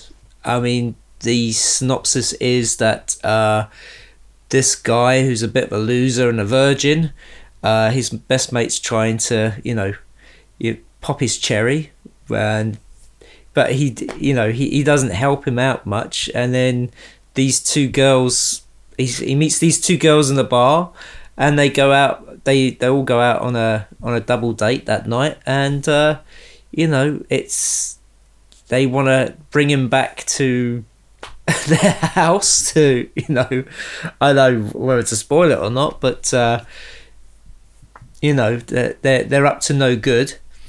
And um, you know, I was kind of surprised. I, this was a film that I thought I'm gonna get five minutes. If I don't enjoy it, I'm gonna walk out. And uh, I didn't. I quite I enjoyed it. It was fun. Yeah, it looks like it had attractive people in it from the poster. Yeah, well, that know, that's a bit debatable, but um, oh, I don't know. Okay, it, it the girl in the poster lo- was hot. Yeah, yeah, it's low budget esque, but I thought what they did was what they said. They wanted to make a horror comedy, British horror comedy that wasn't shit. That's what they said, the directors, and I would agree. It wasn't shit. It was okay. Um, and the humor was funny. The character who was his best mate was hilarious, and it had probably one of the best on screens women beating up a man mm. uh, fight oh, scenes. Oh god, yeah. Which was very impressive. It was very well done. Uh, so overall, I was like, yeah, that's all right. Cool. Nothing more than that. Yeah. Did Did you see this, Paul? Yeah, yeah. It wasn't too bad. Um, it was trying to do Shaun of the Dead and unfortunately for me, didn't really hit the mark. But the guy who plays his best mate, who I think he was in uh, This Is England uh, as a supporting actor, is absolutely superb in it. And it's worth it just to see him, and uh, a lot of the comedies focused on him. But Mm. uh, really missed the mark for me, and I'd rather go and see the Snarling that me and Mike saw at Southend Horror Festival Yeah, Snarling is excellent. to really get horror comedy right. and Mm. it felt as like it was like a road trip college buddy rom com with no real horror Yeah. and yeah uh, it missed the mark but it was all right it was entertaining it was okay It's watchable, isn't it? Yeah. yeah yeah but uh, it's a real plug for me to go and see the snarling if you want to see Yeah, I, I saw Yeah. that one. I think with you guys, didn't I? Yeah, Is that at I- Southend? yeah yeah, Yeah. and i think they're yeah i think having watched that as a horror comedy and Shaun of the Dead, it missed it missed the mark for me. But it's very good uh, in terms of the acting, but complete lack of horror and some set people set pieces that shouldn't really have been in it and felt a bit forced. But otherwise, yeah, it was fairly entertaining. Okay. Mhm. Well, next up, I think we all saw the next film in the main screen. we had. Um, Well, hang on, Uh, we missed one. We've missed one out, Keith. Come, Have we missed one? Clive. Well, uh, while while they were watching Double Date, I was looking oh repla- shit! replace. Yes, replace. you watching It replace? amazing. yes, yes. How could you Yeah, yeah, well- Sorry, Clive Clive. out, Keith? You bastard. No, no, no, no. I saw Replace as well. In fact, this is a great film. So, uh, yeah, we, we can't miss this out. This was one of the strongest ones. With Barbara Yeah. Crampton, your favourite, Mike. Oh, good. What was that like? It was really good. Uh, essentially, it's it's got, it's like a three hander. You've got this uh, uh, young woman, uh, Kira, who's uh, played by Rebecca Forsythe, uh, and and she's uh, suffering from this uh, sort of affliction of the skin, where her skin is aging really, really quickly. But uh, but she finds that the only way to sort of counter this is to uh, is to graft on skin from living people uh, and uh, well, well, or from dead people, and and it and, and it's sort of it's like a basically it turns into a bit of a kind of Countess Dracula sort of update where where where she sort of becomes you know addicted to kind of. Uh, sort of, you know, re- rejuvenating herself, shall we say? And Barbara Crampton is the sort of uh, doctor, stroke mad scientist involved in this sort of uh, anti-aging program that she's affected with. And then there's also Cool. uh, a sort of uh, her, her neighbour who she becomes uh, in, involved with in, in a in a lesbian relationship, who also turns out to have links to Bar- to Barbara's character, and Ooh. it's uh, and it and it's uh, you know it's it's a beautifully shot film. This was uh, I mean director Norbert uh, Keil co-wrote this with uh, Richard Stanley, who uh, it, who right. genre fans will know from Hardware, Dust Devil, etc. And uh, yeah, it's it's a really strong. It's a really strong movie. I think it's uh, Mm. it's worth it's worth checking out. Yeah, Yeah, no, I would agree with that. I mean, this this you know this really dealt with the whole sort of body horror thing um, i- in a- in a really you, you know um, imaginative way. Uh, it, it it was very glossy. Um, you know, the photography, the lighting, and everything in this was was was really top notch.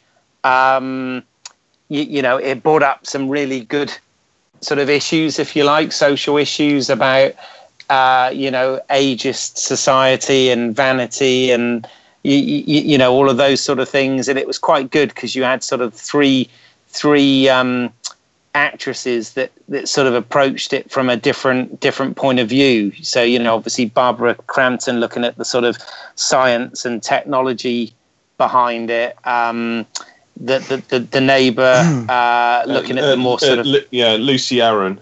yeah, looking at the more sort of um, you know psychological side, and then and then you know Rebecca Forsythe being you know purely about the sort of image and and, and vanity aspect of it.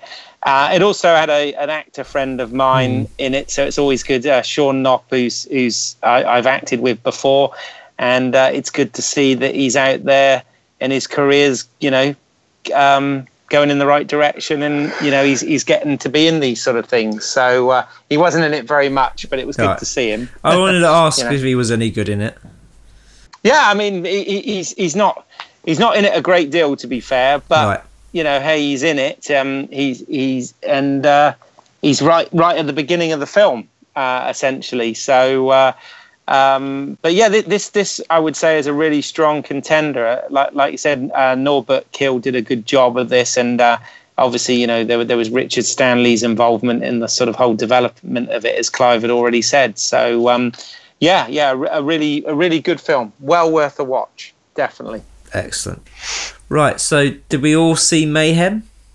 Yep. Yeah. Yep. We did. Joe. Lynch film. That's it. So, uh, if you know, uh, Adam Green and Joe Lynch are uh, good friends, and uh, they uh, always appear in each other's films, and they did uh, Holliston together. So, uh, this was like the I don't know second act from from those guys, and uh, I have to say it was a film I was looking forward to, and again thoroughly enjoyed. Uh, though I think he kind of held back a bit, though, didn't he? I don't think it was Yeah. as gory as it could have been, but uh, yeah, it was it was good fun. Looked good, well shot. I was gonna say it well was a fun. It was more of it was more of a. This one played really much on the sort of uh, you, you know you know corporate comedy um, Yeah. aspect, didn't it? Really, and it, uh, obviously it had Steven Yeun from Walking Dead in it and Samara Weaving, and um, yeah, I mean it, it, it, it, this one again was a crowd pleaser, wasn't it? Very much. I thought Steven Yeun was excellent in this film. S- Now that he has broken away from The Walking Dead, where I wanted to kill him myself with a baseball bat, um, his character anyway. Uh, I like the premise, um, and again, as I, we we did have a discussion about a theme of Fright Fest and viral type outbreaks or viruses seem to be a common theme. Um, and this one was very clever because it was like a virus that would only last eight hours. And during that time, if you contracted it and you killed someone or screwed your secretary or whatever, you, you were basically, there's no criminal charges to be brought against you. You could get off scot free doing whatever you wanted because it basically removed all your inhibitions. And in a workplace, if you, anyone who works in a workplace, we all want to kill our boss.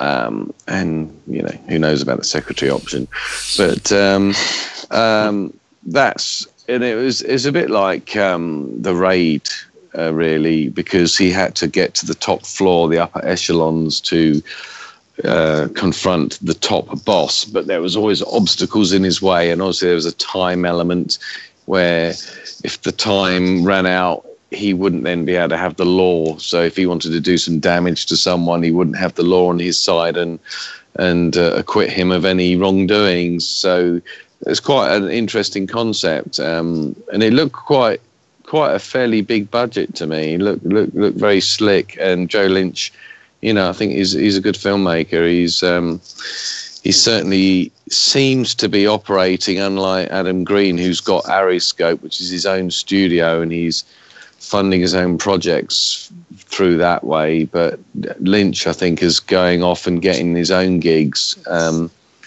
uh, so yeah, really solid. Really enjoyed it. Me, what do you Yeah. think, guys? Well, I just wanted to say about uh, Joe Lynch. He's always been doing, uh, you know, been getting projects because uh, the Mm. first film he did was Wrong Turn 2. So, you Yeah. know, he he was brought on that film as a director for hire, and I think, s- Which uh, was good. yeah. Yeah, I mean, I haven't I haven't had a chance to see it, but uh, I've heard good It's things good, about yeah. it. It's, it's good fun. gory as Yeah. hell. But I mean, you know, he kind of got screwed when he did uh, Knights of Badassdom. I mean, Yeah, he literally had was- the film taken away from him. Well, this is interesting because that was a project that sounded a bit like a personal project where he was trying to do an Adam Green, do his own thing, and it all went tits up, didn't it? I quite like that film. Have you seen it? Yeah, yeah. I've, I've actually been LARPing, so I Oh, thought right. it was quite funny. So, uh, okay, we won't go any further with this conversation. No, no. What did I- you think of So, Mayhem? uh, What do you What think of Mayhem? Paul? Mayhem? I love Mayhem. I, I, I thought it was absolutely brilliant. Uh, really funny. There's some really, really funny moments of, with post-its that I won't go any further with. But yeah, I thought it was excellent, and I think the highest praise was that I just thought my wife would absolutely love this film. That yeah, I think it's excellent, and it is as Mike alluded to, it's definitely a film for the eye rather than for the brain because it's quite quite fast paced and quite high octane. But yeah, really, really good. I loved it. Fair enough. Excellent. Clive, what did you Mm-hmm. think? I, th- I I also had a good time with it. It, it. it was a good Fright Fest movie in terms of the audience. Um, I, it sort of it reminded me a bit. It had a sort of certain computer game element where it, where you, you have each each level would would have an end of boss. Uh, Yeah. Yeah. Like big like big, big boss they had to fight before they could level up to the next level.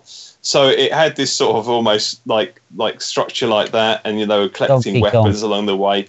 But uh, uh, what I also liked was all the kind of incidental things in the background. So whilst they'd be confronting someone in the foreground, in the background you'd have like two people uh, having sex on top of a, a of a, uh, a photocopier, or someone else would like sort of post-its splattered all over their face, screaming to high heaven or something like that. So th- th- there's all these little bits where. I sort of think it's a film I, I quite uh, look forward to rewatching, so I can pick out all the all the Yeah, bits where Yeah. it, that- that are going on in the background, and I know there are a few sort of in jokes and bits and pieces there.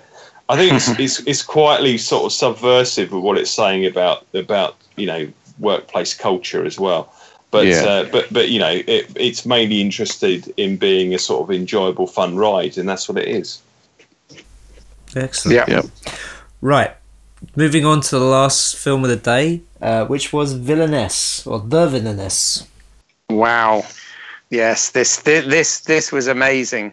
I thought in South terms of- Korean film, Yeah. isn't it? Mm. yeah asian asian cinema um you, you know th- th- this this film was was so slick it was unbelievable but also the the um you know the the the, the, the way this is this film was shot was incredible. I mean you went from you know point of view cam uh right out of that almost seamlessly into action which which would you know would would seamlessly appear like you know you know one continuous um, for, for for much of the opening. Um, you had all sorts of stunts and fights, whether they were sort of on foot, on motorcycles, uh, you, you, know, hand to hand combat, knives, guns.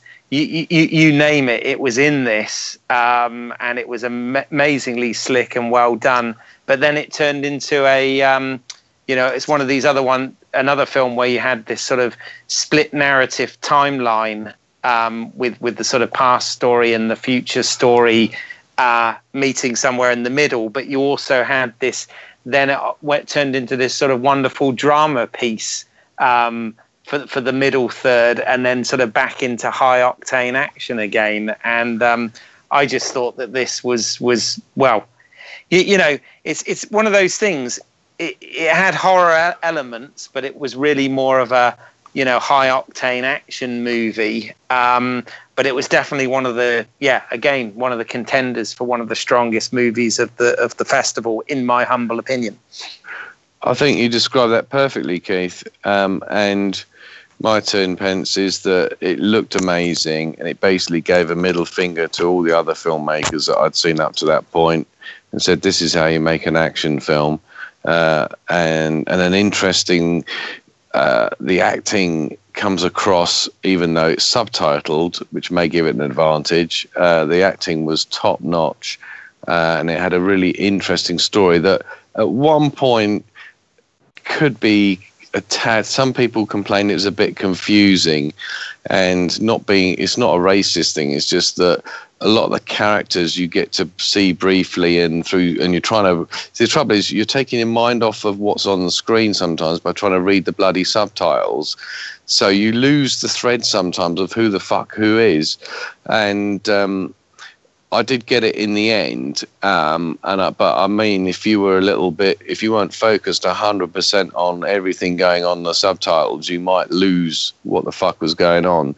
Um, but it did resolve itself for me brilliantly, and um, the the action scenes were stunning. The violence was awesome, and it was the slickest polished. They, the South Korean films just look so goddamn polished. I don't know how it is. I said this to Adam Green. He said it's something to do with the lenses they use on the cameras or what. But I'm not so sure. I don't know.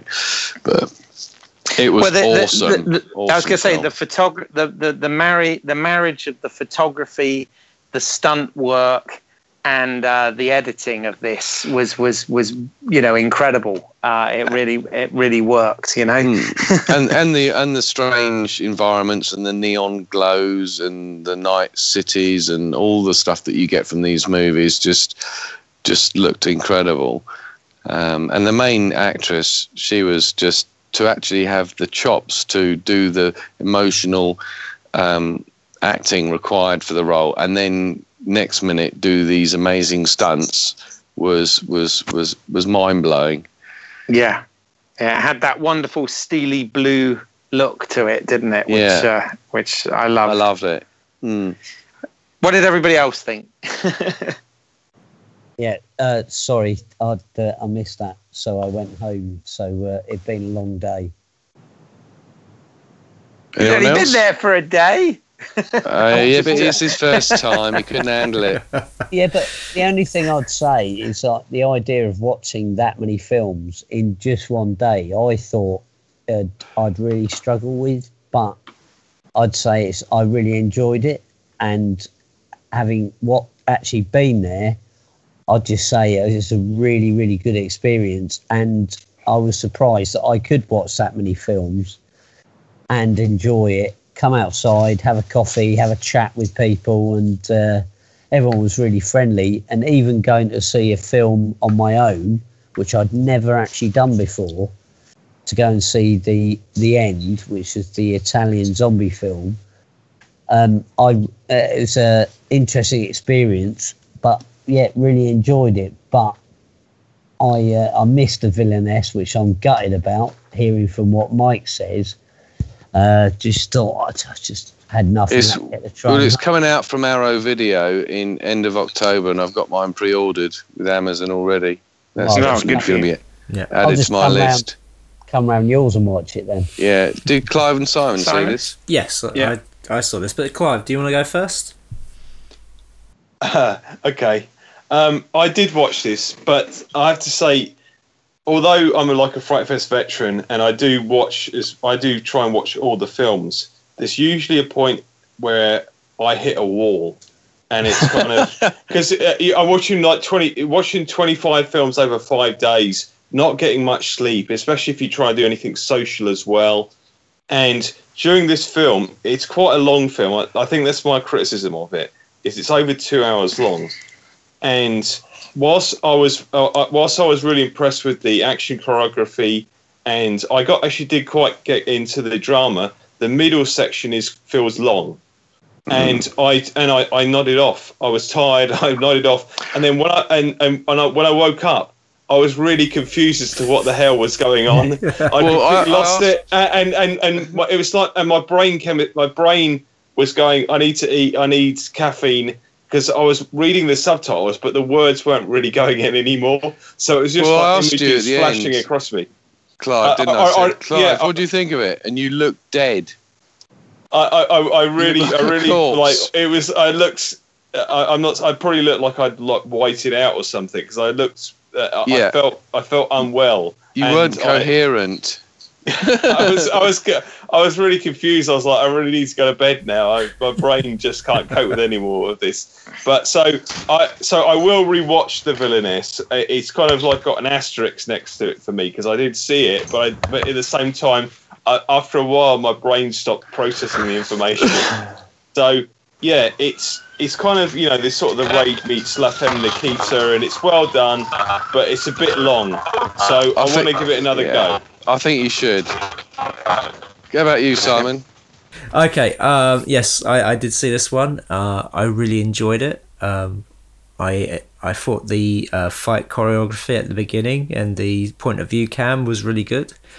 Um, I have to say, um, you know, it was the Femme Nikita with a uh, sort of revenge plot put in there, and it it worked really well. It was a good melding of of all these different parts. Uh, my only complaint would be that uh, they did the point of view stuff a bit too much. It was too much shaky cam, and it's a that was a bit hard to watch on such a big screen. I think maybe maybe because point, yeah. maybe where I was sitting was maybe a bit too close, so it was um, it it did get sort of a bit uh, headache inducing at certain points with this constantly shaking camera that's moving all over the place as as she's taken on all these people. I mean the uh, the opening sequence is uh, you know it is uh, the like the uh, hallway scene from Old Boy, but all point of view. So Mm. yeah, so yeah, I, I get what just- you. I yeah. totally get what you're saying. I Yeah. totally get what you're saying. Yeah, so you Uh, know, uh, so I enjoyed it. It's a film I'm going to go back uh, watch again. I think it'll probably work better on a smaller screen, Mm. or uh, if you're going to watch it on a big screen, just be as far back from it as possible. And uh, yeah, I just sort of enjoyed everything about that. So yeah, it's uh, uh, well worth seeing. So now we move on to Monday, do we? Uh, final day, absolutely. We're nearly there. Yeah. okay, Nearly so, there. so um, kicked off I, with Stillborn, um, which, uh, yeah, I, I, I actually thought I, I quite enjoyed this. Uh, I don't know what you guys thought. A Canadian, another Canadian sort of moderate budget film. Um, uh, but I thought, you know, in terms of the performances and everything, this this, this worked quite well. What, what what did you guys think? I thought it was um, a really good way to mix possible imaginings of a woman going through postnatal depression and also losing one of her children at birth and the descent into madness, but then with a question mark of, well, is she mad or is this something really strange that's going on? Uh, the paranoia and all that sort of stuff. I thought it was pretty slow going and look, didn't look particularly interesting. It, it, I, I just kept saying to myself, don't any of these fuckers have light switches in their houses? Because it, everyone was walking around with no bloody light switches on during the even during the dark, dingy day scenes. I'm like, you know, so it was a bit uninteresting from that. But the performances were good, and I, I thought afterwards it did make me think. You know, it, it was an interesting commentary on you know if someone some poor lady suffering this this you know postnatal depression and Mm. and how you can find psychological your, effects. yeah, Yeah. it was more of a psychological than a monster or, or scary film. It did have a few good sort of shocks in it or jump scares. Um, so yeah, solid, well made, um, and um, yeah, it was uh, it was very well done. Did you see this one, Simon? No, I skipped this one. Um, well, You never get up early, do you? no, no. Well, you, I, I mean, I sort of uh, I learnt this back a while ago that you, you can't see every film, and so you just go at your own pace. So if you want to if you want to Yeah. miss the first film, miss the first film, or miss the last film, or maybe miss both. I mean, um, but the thing is, uh, as well for me, the Monday morning first film is usually awful. It's usually the the worst film of the festival, and Yeah. it's, Uh, that wasn't I- the case here. no, it wasn't the No. case, and there there has been other examples of films that you know were excellent, and they stuck it on a Monday morning, and it's like why, like American Mary, or the Video Nasties documentary. Or a Saturday morning for the Horsemen. Yeah, exactly. Yeah. There's there's some films Mm. that they that've been really good, but they put them on in the morning, and you're just like why? But Okay. um, yeah, so I skipped this one. What, what did you see see, this? Clive? No, he saw something else. What did you see, Clive? I saw Veronica, which is a, uh, a Mexican uh, film, uh, which is essentially a two-hander sort of psychological uh, horror movie, uh, which is filmed in black and white uh, about a uh, reclusive psychologist who takes in this um, uh, this this uh, patient who's a disturbed young woman with a history of uh, of trauma to try and help her and then and finds out that her previous psychologist disappeared under mysterious circumstances, and then things take a few twists and turns. Uh, it's essentially it's a two-hander, uh, and uh, yeah, it's it's quite a sort of an intense sort of thing with nods, a few nods to Hitchcock, and uh, I, I, Hmm. I thought it was I thought it was very well done. It, it's it's you know it's a quite a it's a very controlled film, um, and uh, yeah, I, I, I thought it. I, I- I thought it. I thought it, it's. If you like psychological stuff, it's it's Hmm. well done and, and worth seeking out. I think Um, I'll, I'll I'll go for that one because it sounds a bit me. That does. Mm, I like the sound of that as well. Yeah. Absolutely. Okay.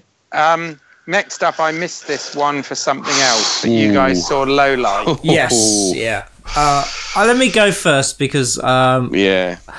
uh, Low Life uh, was a, a crime drama, uh, very much in the vein of Pulp Fiction. Uh, it was uh, a story. It was told from different points of view uh, and different parts of the story. Uh, I thought it was really well done. I uh, really enjoyed it. Uh, I f- enjoyed the characters in it. I mean, they had a, a luchador in there, uh, which and it wasn't you know he wasn't playing a wrestler or anything. He was just like another character.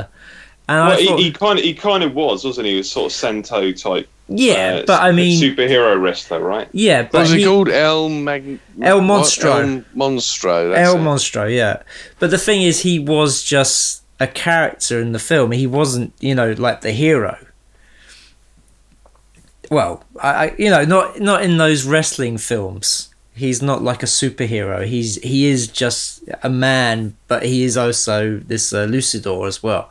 I know. I thought it worked really well. I really enjoyed it. Um, I liked the turns it took. Um, I liked the fact that you had a guy with a a not a, a not um, a swastika on his face and he- Tattooed. tattooed, and he turned out to be the best character in it.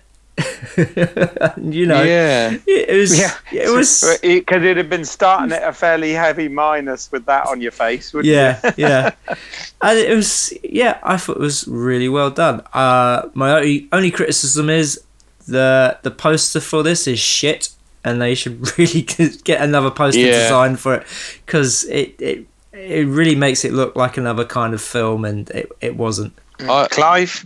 yeah. Let Clive go next.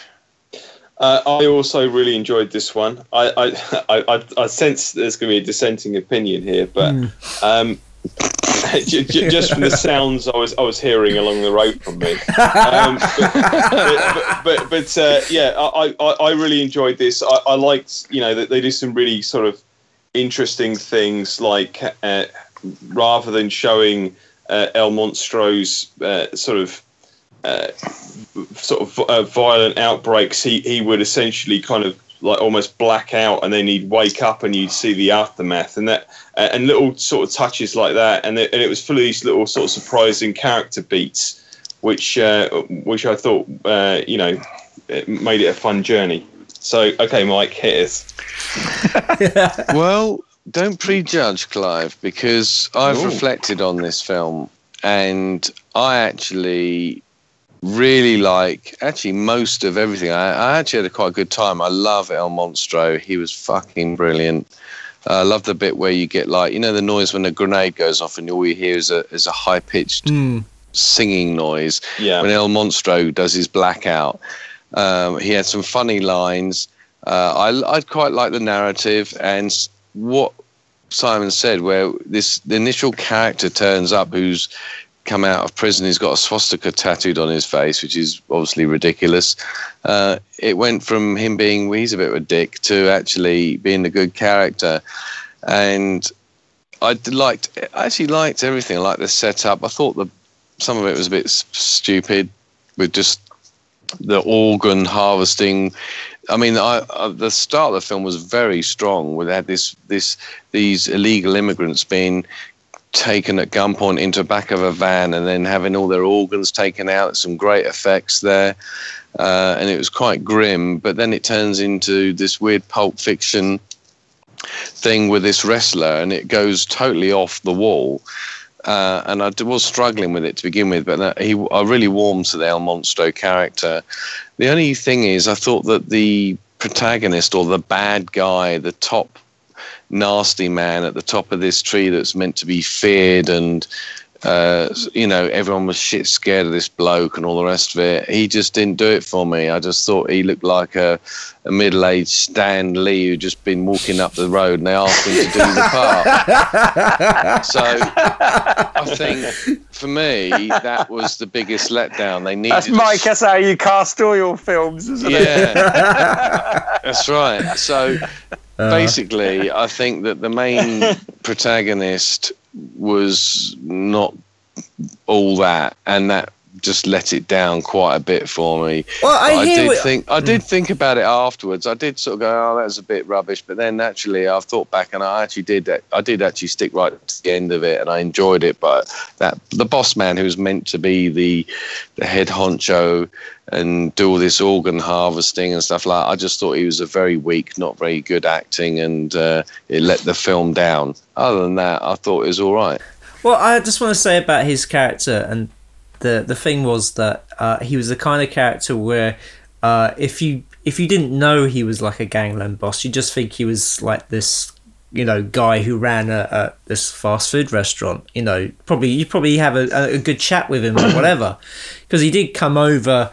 You know, if he wanted to be nice, he could be quite nice and reasonable.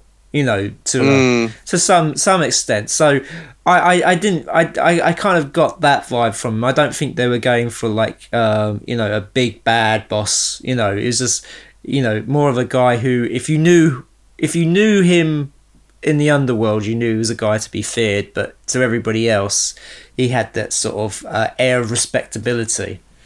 Mm, I think he just lacked charisma, and when he, there was the issue when he was going to get nasty with someone, it didn't really do it for me. I No, think I- they could have I- maybe found someone a bit I- more, I don't know. I with a bit more presence or charisma. I thought his that. presence was fine. I thought he he, he did a really good job. I thought he, he worked as a I protagonist. I don't know what it was. He just didn't see. He seemed too weak. He looked like the sort of guy. If you wanted to do him over, you could do him over. He, he didn't seem like someone who was unhinged when he went unhinged uh, to offer much threat, really, other than any old other monkey that would just point a gun at you. You know, that's Okay. that's all I was thinking. But uh, other than that, it was an interesting film, and I have thought about it, and I love El Monstro. I think he was brilliant. Um, he's my favourite character in the film. Right. Well, this is another one where I made a mistake then because I, I went to see. Uh, I won't dwell on it too long. I went to see Third Night, which was another Australian film about a couple that move into into sort of the middle of nowhere. Um, you, you know, they had the filmmakers there, and bless them, I was kind of. They were really nice and really sort of passionate about what they were doing, and I kind of wanted to be on their side. But uh, we all know how difficult it is to make films. But uh, this this didn't it was only 72 minutes long and it didn't hold my attention this was only the second time in the entire fright fest this year that i dozed off and missed a load of it um, because the production values again were pretty poor and um, yeah so I, I- I think i would have been better i'd had a better time watching uh, low life but uh, that's the gamble there you go There you go. Well, you got something to look forward to seeing then, Keith.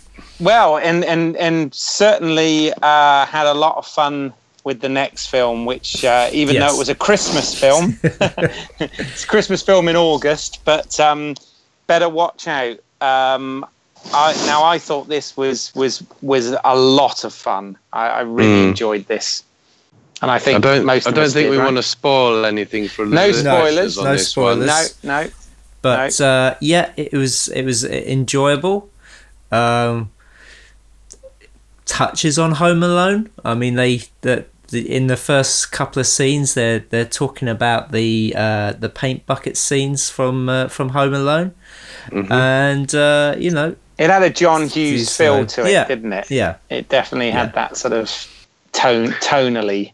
And also, it was the babysitter looking after the kids, and there's been a stranger outside, and um, it's like, well, what do you do? But the film then takes a complete left field uh, turn, doesn't it?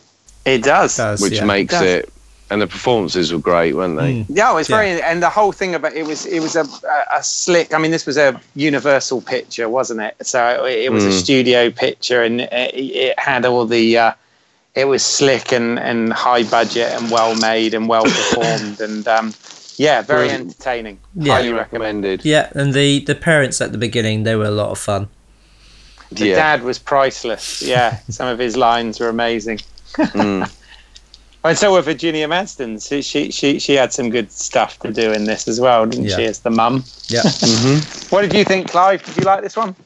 I did. I thought it was a strong movie. Um, as you say, you start off and you think, okay, you know, you've got a babysitter and she's babysitting a young kid who's kind of got a thing for her, and it starts off and it's a bit cute, but then there's this home invasion and oh, and you think you know where it's going, and then it takes a turn, which we won't spoil. Yeah. But Hmm. And yeah, I, I, I it, this surprised me because I, I thought, oh, I, you know, and I'm, I'm so glad that I did decide to watch it because I, I usually try and miss any Christmas horrors at Fright Fest because I've got a, you know, I, I don't like watching Christmas movies outside of Christmas. Oh, okay. But uh, but uh, I'm glad I didn't do that this time because I, I, I, had a, I had a really great time with Better Watch Out.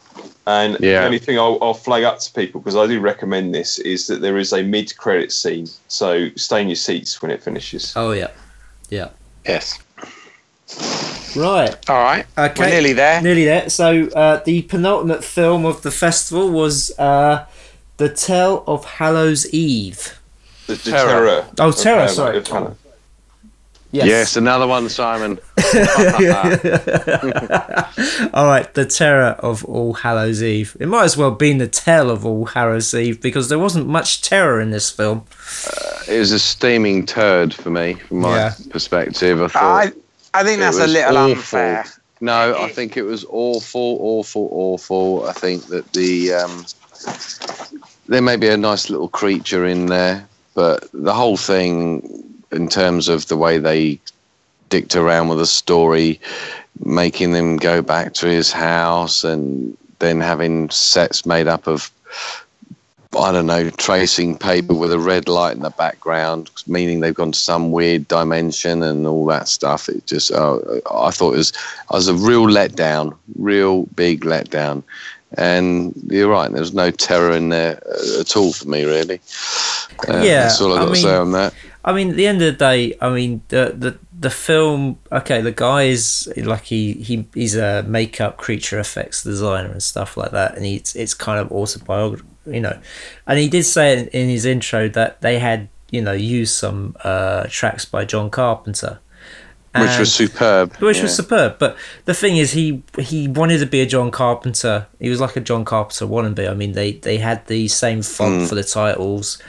Um, you know, as like Had, the Haddonfield I- I- in, Institute. yeah, Yeah. well, th- th- okay, so you brought that up. At the end of the day, this is a film that really outstayed its welcome. I mean, that last 10 minutes, uh, you know, which again was like setting up another film, was awful. And you just like, oh, what the hell? we're going to watch, an- we got another story to go? Or what, you know, you, I was thinking, bloody hell, I thought this was over. And it I agree that yeah. you could dispense with that. That and way, it's yeah. almost like he only created it to get his own fizzle in his own picture yeah. because he was that guy, Right, wasn't he? In That's the right, cell? yeah. Yeah. Yeah, Mm. I mean, yeah, I mean, you, you know, I think saying it was a steaming turd's a little unfair. I, I it, it wasn't. it, it, it, had, it had a hard ha- act to follow um, from Better Watch Out. It was a hard act to follow, um, and y- y- you know, it, it's one of those. Again, I'll say it. It was. I found it enjoyable enough, but it, it it'll be Ooh. forgettable. Oof. It certainly wasn't the worst film of the festival at all. By No. not, not not not for me anyway.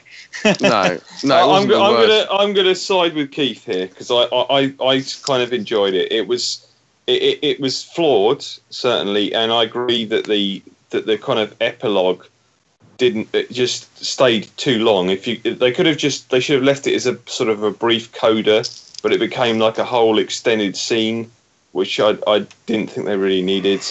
I think uh, I think it's it's sort of important to sort of sort of stress what kind of horror film this is, and it almost feels like a horror film for sort of for like for kids stroke young adults. You know, you've got a, a you've got a, a, a, sort of a fifteen year old protagonist, and you know it's sort of it, it, it, it's quite kind of like, It's more of a tame- fantasy. Yeah, it's it? quite it's quite sort of tame. You got you got all these fantastical monsters in it uh, because the guy comes from this background.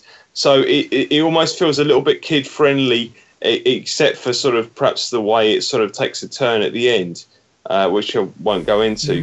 But uh, but yeah, I I thought I thought you know there was some nice effects work. There was also some not so effective effects work where they sort of the budget showed a little bit. Uh, but you know, you got Doug Jones in there playing two different creatures, and uh, you know Sarah Lancaster as the mum. I thought was decent. So yeah, it's um, it's clearly quite a personal project for the guy. I understand the first sort of twenty five minutes of the movie is essentially based on something that happened to him in his childhood, and uh, yeah, it, I, I thought I found it. I thought it was kind of charming initially, and then it sort of outstayed its welcome a little bit. Hmm. Yeah, I mean, yeah. Uh, uh, yeah. Come on, I, Simon. I just wanted to say, I thought the, uh, you know, when they went into the sort of um, the the kills when they were taking on the bullies, that the they were kind of unimaginative. I mean, the fat guy eats and then gets eaten. You know, it's just like, oh, okay. It was, you know, Yeah. yeah, yeah, Yeah. It, I I didn't know what you think it really worked for me yeah, at all. Yeah, didn't work. For Uh, and, and I was looking forward to it. Uh, and I think we've been spoilt with things like Trick or Treat, and even the, the the pretty abysmal one we saw as a closing film. Was it a couple Tale- of years ago? Tales of Halloween, yeah, yeah, I Yeah. thought that was much better than this thing that we saw. yeah, Mm. I didn't, So- but I was say, Clive won't agree with Yeah, you on Clive that one, won't, yeah. yeah. yeah. That's, uh, okay, so Right. our final film Yeah. was Tragedy Girls. Um, what, what what what were the thoughts on that one? Was it a good film to end on? I, I thought it was. I thought it was Yeah. good fun. Yeah, it was. I yeah, enjoyed it. it was a good fun film. Yeah, it was. It was. It was a nice one to go out with. You know, it kind of like, you know, a mix of genre, high school slasher. You know, serial killer film. It was good. I thought it was. It made me laugh quite a lot. Hmm. I thought it was quite amusing. It kept me engaged, and it was. It was like a middle middle of the road, quality, well made, well acted um, slasher set in in a high school, and, and it sort of made a commentary about social media and and Big people's time. presence on yeah, Yeah. It, it had all the the overlays so when people were getting texts or likes on their twitter or whatever it would come up on the screen and it reminded me a bit of that other high school film that i quite liked a couple of years ago again with a d Oh, detention. detention i really enjoyed detention Actually, so I gotta say, detention was was much better than this film. I think it det- was better yeah, yeah, detention was Gave much more vibe. imaginative. Yeah, yeah. Mm. I mean, Yeah. it's very true. I mean, um, I mean, it's kind of yeah. I mean, it was it was good. I mean, the leads in it were very good. Um, you know, they're they're both the two girls in it. They're both from uh, the X Men franchise. X Men universe, yeah. Yeah. One played the I mean, new that- Storm. The other one was in Deadpool. You know. I mean, Alan Jones was really sucking this bloke's cock when he was saying that he's the best director in the world virtually and all this sort of stuff. And, um, you know, I thought he did a competent job. It, there was nothing in there that said to me, this bloke is the next Spielberg, though. So um, I don't know Well, where that came to from. be fair, I'm not sure he said that, did he? But okay. Well, he did in- in so introduce him as words. yeah, he did introduce him as like a, a director to watch and all this stuff. But I mean, Right. that's but the thing is when you with film festivals and stuff, you get a bit of hyperbole anyway. You know, they Yeah. they're, they're trying to big things up, and you know.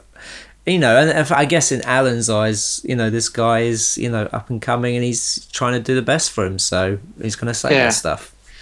I mean, it, it, it, it had the sort of feel of, of like Scream Mm, uh, yeah. about it to a certain extent. But I thought one of the most interesting things about it actually was the commentary on on social media Yeah. and the fact it was actually when you think about it because this was a, obviously a, a fairly light-hearted film but when when you strip that away it's actually quite dark Mm. Yeah. what it Yeah. was saying and you, you know about you, you know your, your your popularity and and how many likes you get etc is, is so important that it's even worth you know uh, Killing for. killing Yeah. people for Yeah, yeah. to, to, to, to the point where y- you know, our characters are almost at, at, at odds with one another at one point about this. So, um, Mm. you know, I don't want to spoil it, but Yeah. uh, uh, I, I- I thought I thought that it dealt with with that in a very entertaining but interesting way, and it's one of those that you leave still sort of thinking about, uh, or at least I did anyway. Yeah, you know, true, the- I did. the- I was- that sort of That Right. it did stay with me for a while afterwards. Yeah. Mm. Clive. So what were your thoughts? I, I enjoyed it. I thought the two leads were really strong. You know, it, it, it does have this nice satirical element. It's it's it is trying to do something slightly different with the slasher format. You know, in a, in the vein of a scream, but it's got that that sort of Mean Girls meets Heathers sort of snarky humor going all the way through it. The fact that, you know you've got these two uh, girls who trap a serial killer, uh, and uh, yeah, and, and they've got this sort of you know murderous partnership, and it's uh, yeah, it's it, it's it's sort of it's it, it's it's it's very slick and it's funny. Um, ulti- ultimately, I, I I think it's thinks it's a little bit clever than it actually is, but but I did enjoy it. Yeah, it was good fun. Mhm. And you must have been happy with the claret in it, Mike. Yeah, because there was quite oh, a some bit good, Of, uh, yeah, some good kills in it. there was really some good quite good gore, wasn't Yeah. there? Yeah. No, it ticked all the boxes. It was like, if you know, if if, I, if you watched it on Netflix or something, you go, actually, that was good. I enjoyed that. I had a good time with it. Yeah. So, Yeah. Oh yeah, Fine, and so- I- I've, I've Yeah. just sorry, I just got to mention uh, Josh Hutcherson in it, who people will remember from the Hunger Games movies as a as a great sort of cameo role where he sends himself up rotten as this sort of brooding loner on a motorbike. Yeah, that's right, who- yes. who's- Yeah. he's so it's so good. It's it's like um, uh, if if uh, fans of Twin Peaks, if you remember the sort of James Yes. character, yeah, it's, James it's, it's Hurley. almost it's, it's almost it's almost that uh, like a like a Mickey take of that. Uh, yeah. It's so Yeah. it, it, it, it's so good. Yeah. And yeah, uh, yeah, it was it was a shame he wasn't in it for longer. To tell the truth, I think they got rid of him quite quickly. well, I've not seen the Hunger Games, so that completely went Yeah. over my head. But I did appreciate Yeah. the humour. Well, great. he he was actually in detention. He was the the the guy in Oh. that. Yeah. So was he? Oh. yeah. Okay. Yeah. Oh, so there's a link there as well. Yeah. Ah, there you go. There you go. There you go. Good. Cool. Right. Well, there you go. Oh, we, we made it. we made it. So na- na- now is the moment of truth, then. Yeah. Um, and I, I always think guests should go first on this. Um, Paul, what are you still there? Would you say No, are Paul's your left us. overall? Has Paul Okay. gone? Yes, he? he has. Oh, he he apologises, but he uh, he he says he quite enjoyed it. Uh, Right. Mayhem, I know, was Paul's favourite film that he saw on the day. Yeah. Uh, let me flick back through the program, and the one that he didn't like, I would say, because he actually had quite. Uh, I actually say that he wouldn't have anything that he didn't Yeah. like. He actually he, he had he had a really solid day, and if he'd have stayed like I asked him to for the villainess, he would have gone home with a cracker of a day. Yeah. I think that's one of the that was one of the most solid days out of all of them, really. Yeah, but true. But I Um, mean, most of us when we we first did Fright Fest, we, we did it in quite a small dosage. So he he had. oh like yeah, a I'm not I'm not criticising yeah. him. Yeah. He's just he just. Well, it makes me it makes me realise how abnormal I am.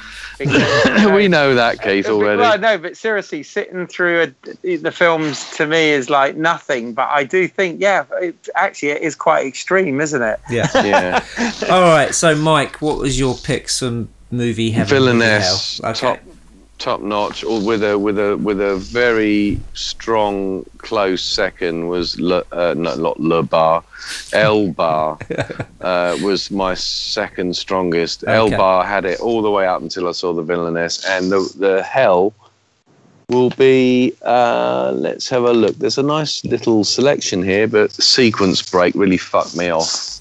Okay. Right, Clive, Yeah. what was your picks?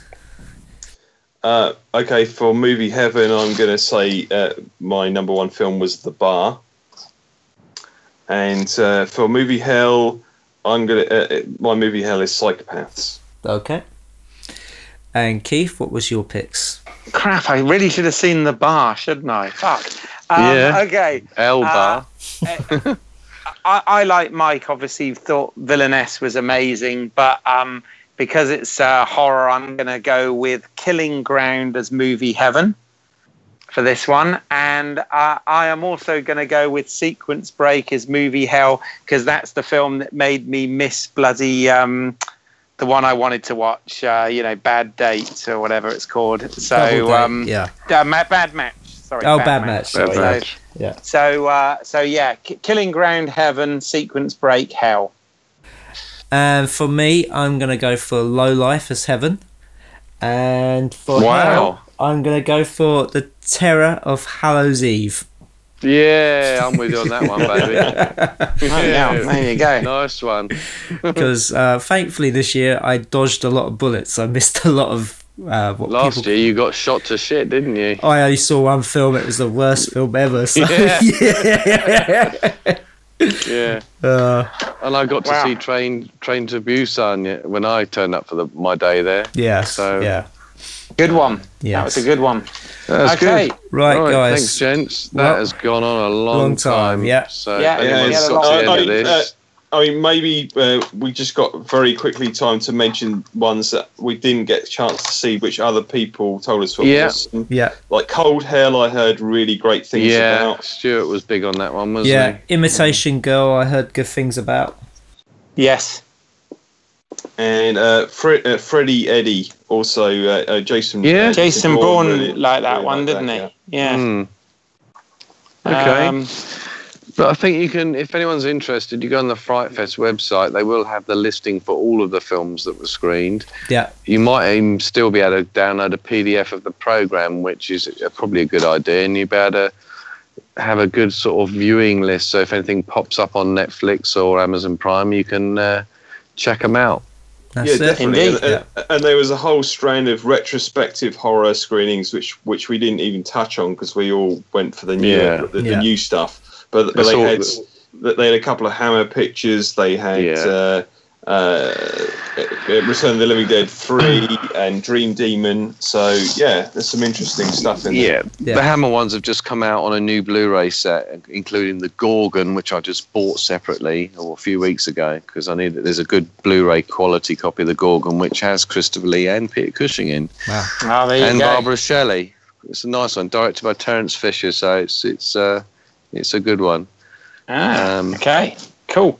Yeah, All right. So uh, to our guests, then, um, if people Me? want to find see your work, uh, where, where can where, where Uh, can they go for that? just go on YouTube, search for, search for Mike Tack Films, and you'll find my channel with all my stuff on there, which hasn't been updated lately. But Keith is going to be appearing very shortly in my next project. So uh, called the Judge, but we'll uh, we'll hopefully. Uh, oh yeah, by the way, Keith, we're the the animal that's going to be in that film is now going to be the one and only El Bandito. All right. Oh, So, interesting. Band, so Bandit is going to become a film star because he is such a handsome boy. Well, you heard it here first, folks. Yeah, yeah. Clive. Lou, so I was just going to say, Lou, my wife is a dog trainer. She's she's on board because initially I said I want to have a dog in this film, and she she was like, oh no, I can't have Bandit in there because it might fuck up his training regime. But we can we can actually aim at him with a pretend gun, and he'll fall down like he's been shot. You know, like Clyde in. Uh, the Every Which Yeah. Way Yeah, But yeah. Loose films, Yeah. and he's But really I, come I on. did suggest so- Bandit when you first Yeah. mentioned this. Well, I think and it, you thought it'd I be was a lunatic. No, no, no. I wanted him originally, but then I had to back off. Uh, but this other guy said he couldn't do it today, so Okay. Bandit's now going to be in the breach. Anyway, that's by the by. So that's my information. Cool. And Clive, where can people find your work? Uh, well, if people are interested in finding my work, they can go onto Vimeo and search for Clive Ashenden, and uh, you'll find the stuff that I've done there. Or I also appear as an actor in several of Mike's productions, so you can look at the Apocalyptic Conservatory Studios uh, stuff, and and you, and you might you might catch a glimpse of me there. Uh, Ooh, yeah, quite a few uh, glimpses. Indeed. So yeah, thanks for having me on, guys. Really enjoyed Yeah, it, and it helped me too. to sort of. It has, it's very much helped my Fright Fest come down to uh, to, to to talk through the movies. So yeah, Yes. Yeah. Excellent. Overall, it's been a pretty good Fright Fest. Yes, it was a very good Fright Fest. Because, you know, Strong year. Yeah, and I didn't mind the fact that I was going to miss a few films. I said to Tim uh, Richards, my makeup guy, I said, you know, I'm just going to chill out. I'm not going to look at the trailers. I'll just play it as it goes. And if I get a ticket on the day for one that people say is particularly good, I'll take it. Yeah. I'm not going to beat myself up over it like I used to do years ago. Um, but it's a great fest, good value every year as always, and uh, I'm really looking forward to seeing the next one with you guys. And maybe we can look at the Glasgow as a possibility. Yes, well, there's the Halloween all nighter as well coming up. So. Oh, is that an all nighter or is it an all dayer? I thought they changed the It's, timings it's an all on it's that. an all dayer now. Oh, it's all Yeah. day. Okay. Oh, that's a bit more better, isn't it? I might be up for that. Yeah, let yeah, me know, did it last year. Yeah. Yeah. Yeah. Okay, cool. Right, Keith, where can people find your work? Uh, if you go to YouTube and put in British Eyles, spell E Y L E S, you can find um, short films that I've written, produced, and directed there. Okay, and as always, you can find my work at independentrunnings.com. Uh, you can listen to this podcast on iTunes, Stitcher, YouTube, and all good podcast providers. Uh, you can follow us on Facebook and Twitter. Just search Movie Heaven, Movie Hell. And uh, please do leave us a rating and review on iTunes and Stitcher. It all helps. So, uh, thank you for joining us on this extended podcast. I don't think we any of us thought it'd go on for this long, but here we are. Well, at least I could take a toilet break halfway through without anyone knowing. and uh, join us for uh, our next episode of Movie Heaven, Movie Hell. I'm sure it'll be shorter. Bye. Bye. Bye. Bye.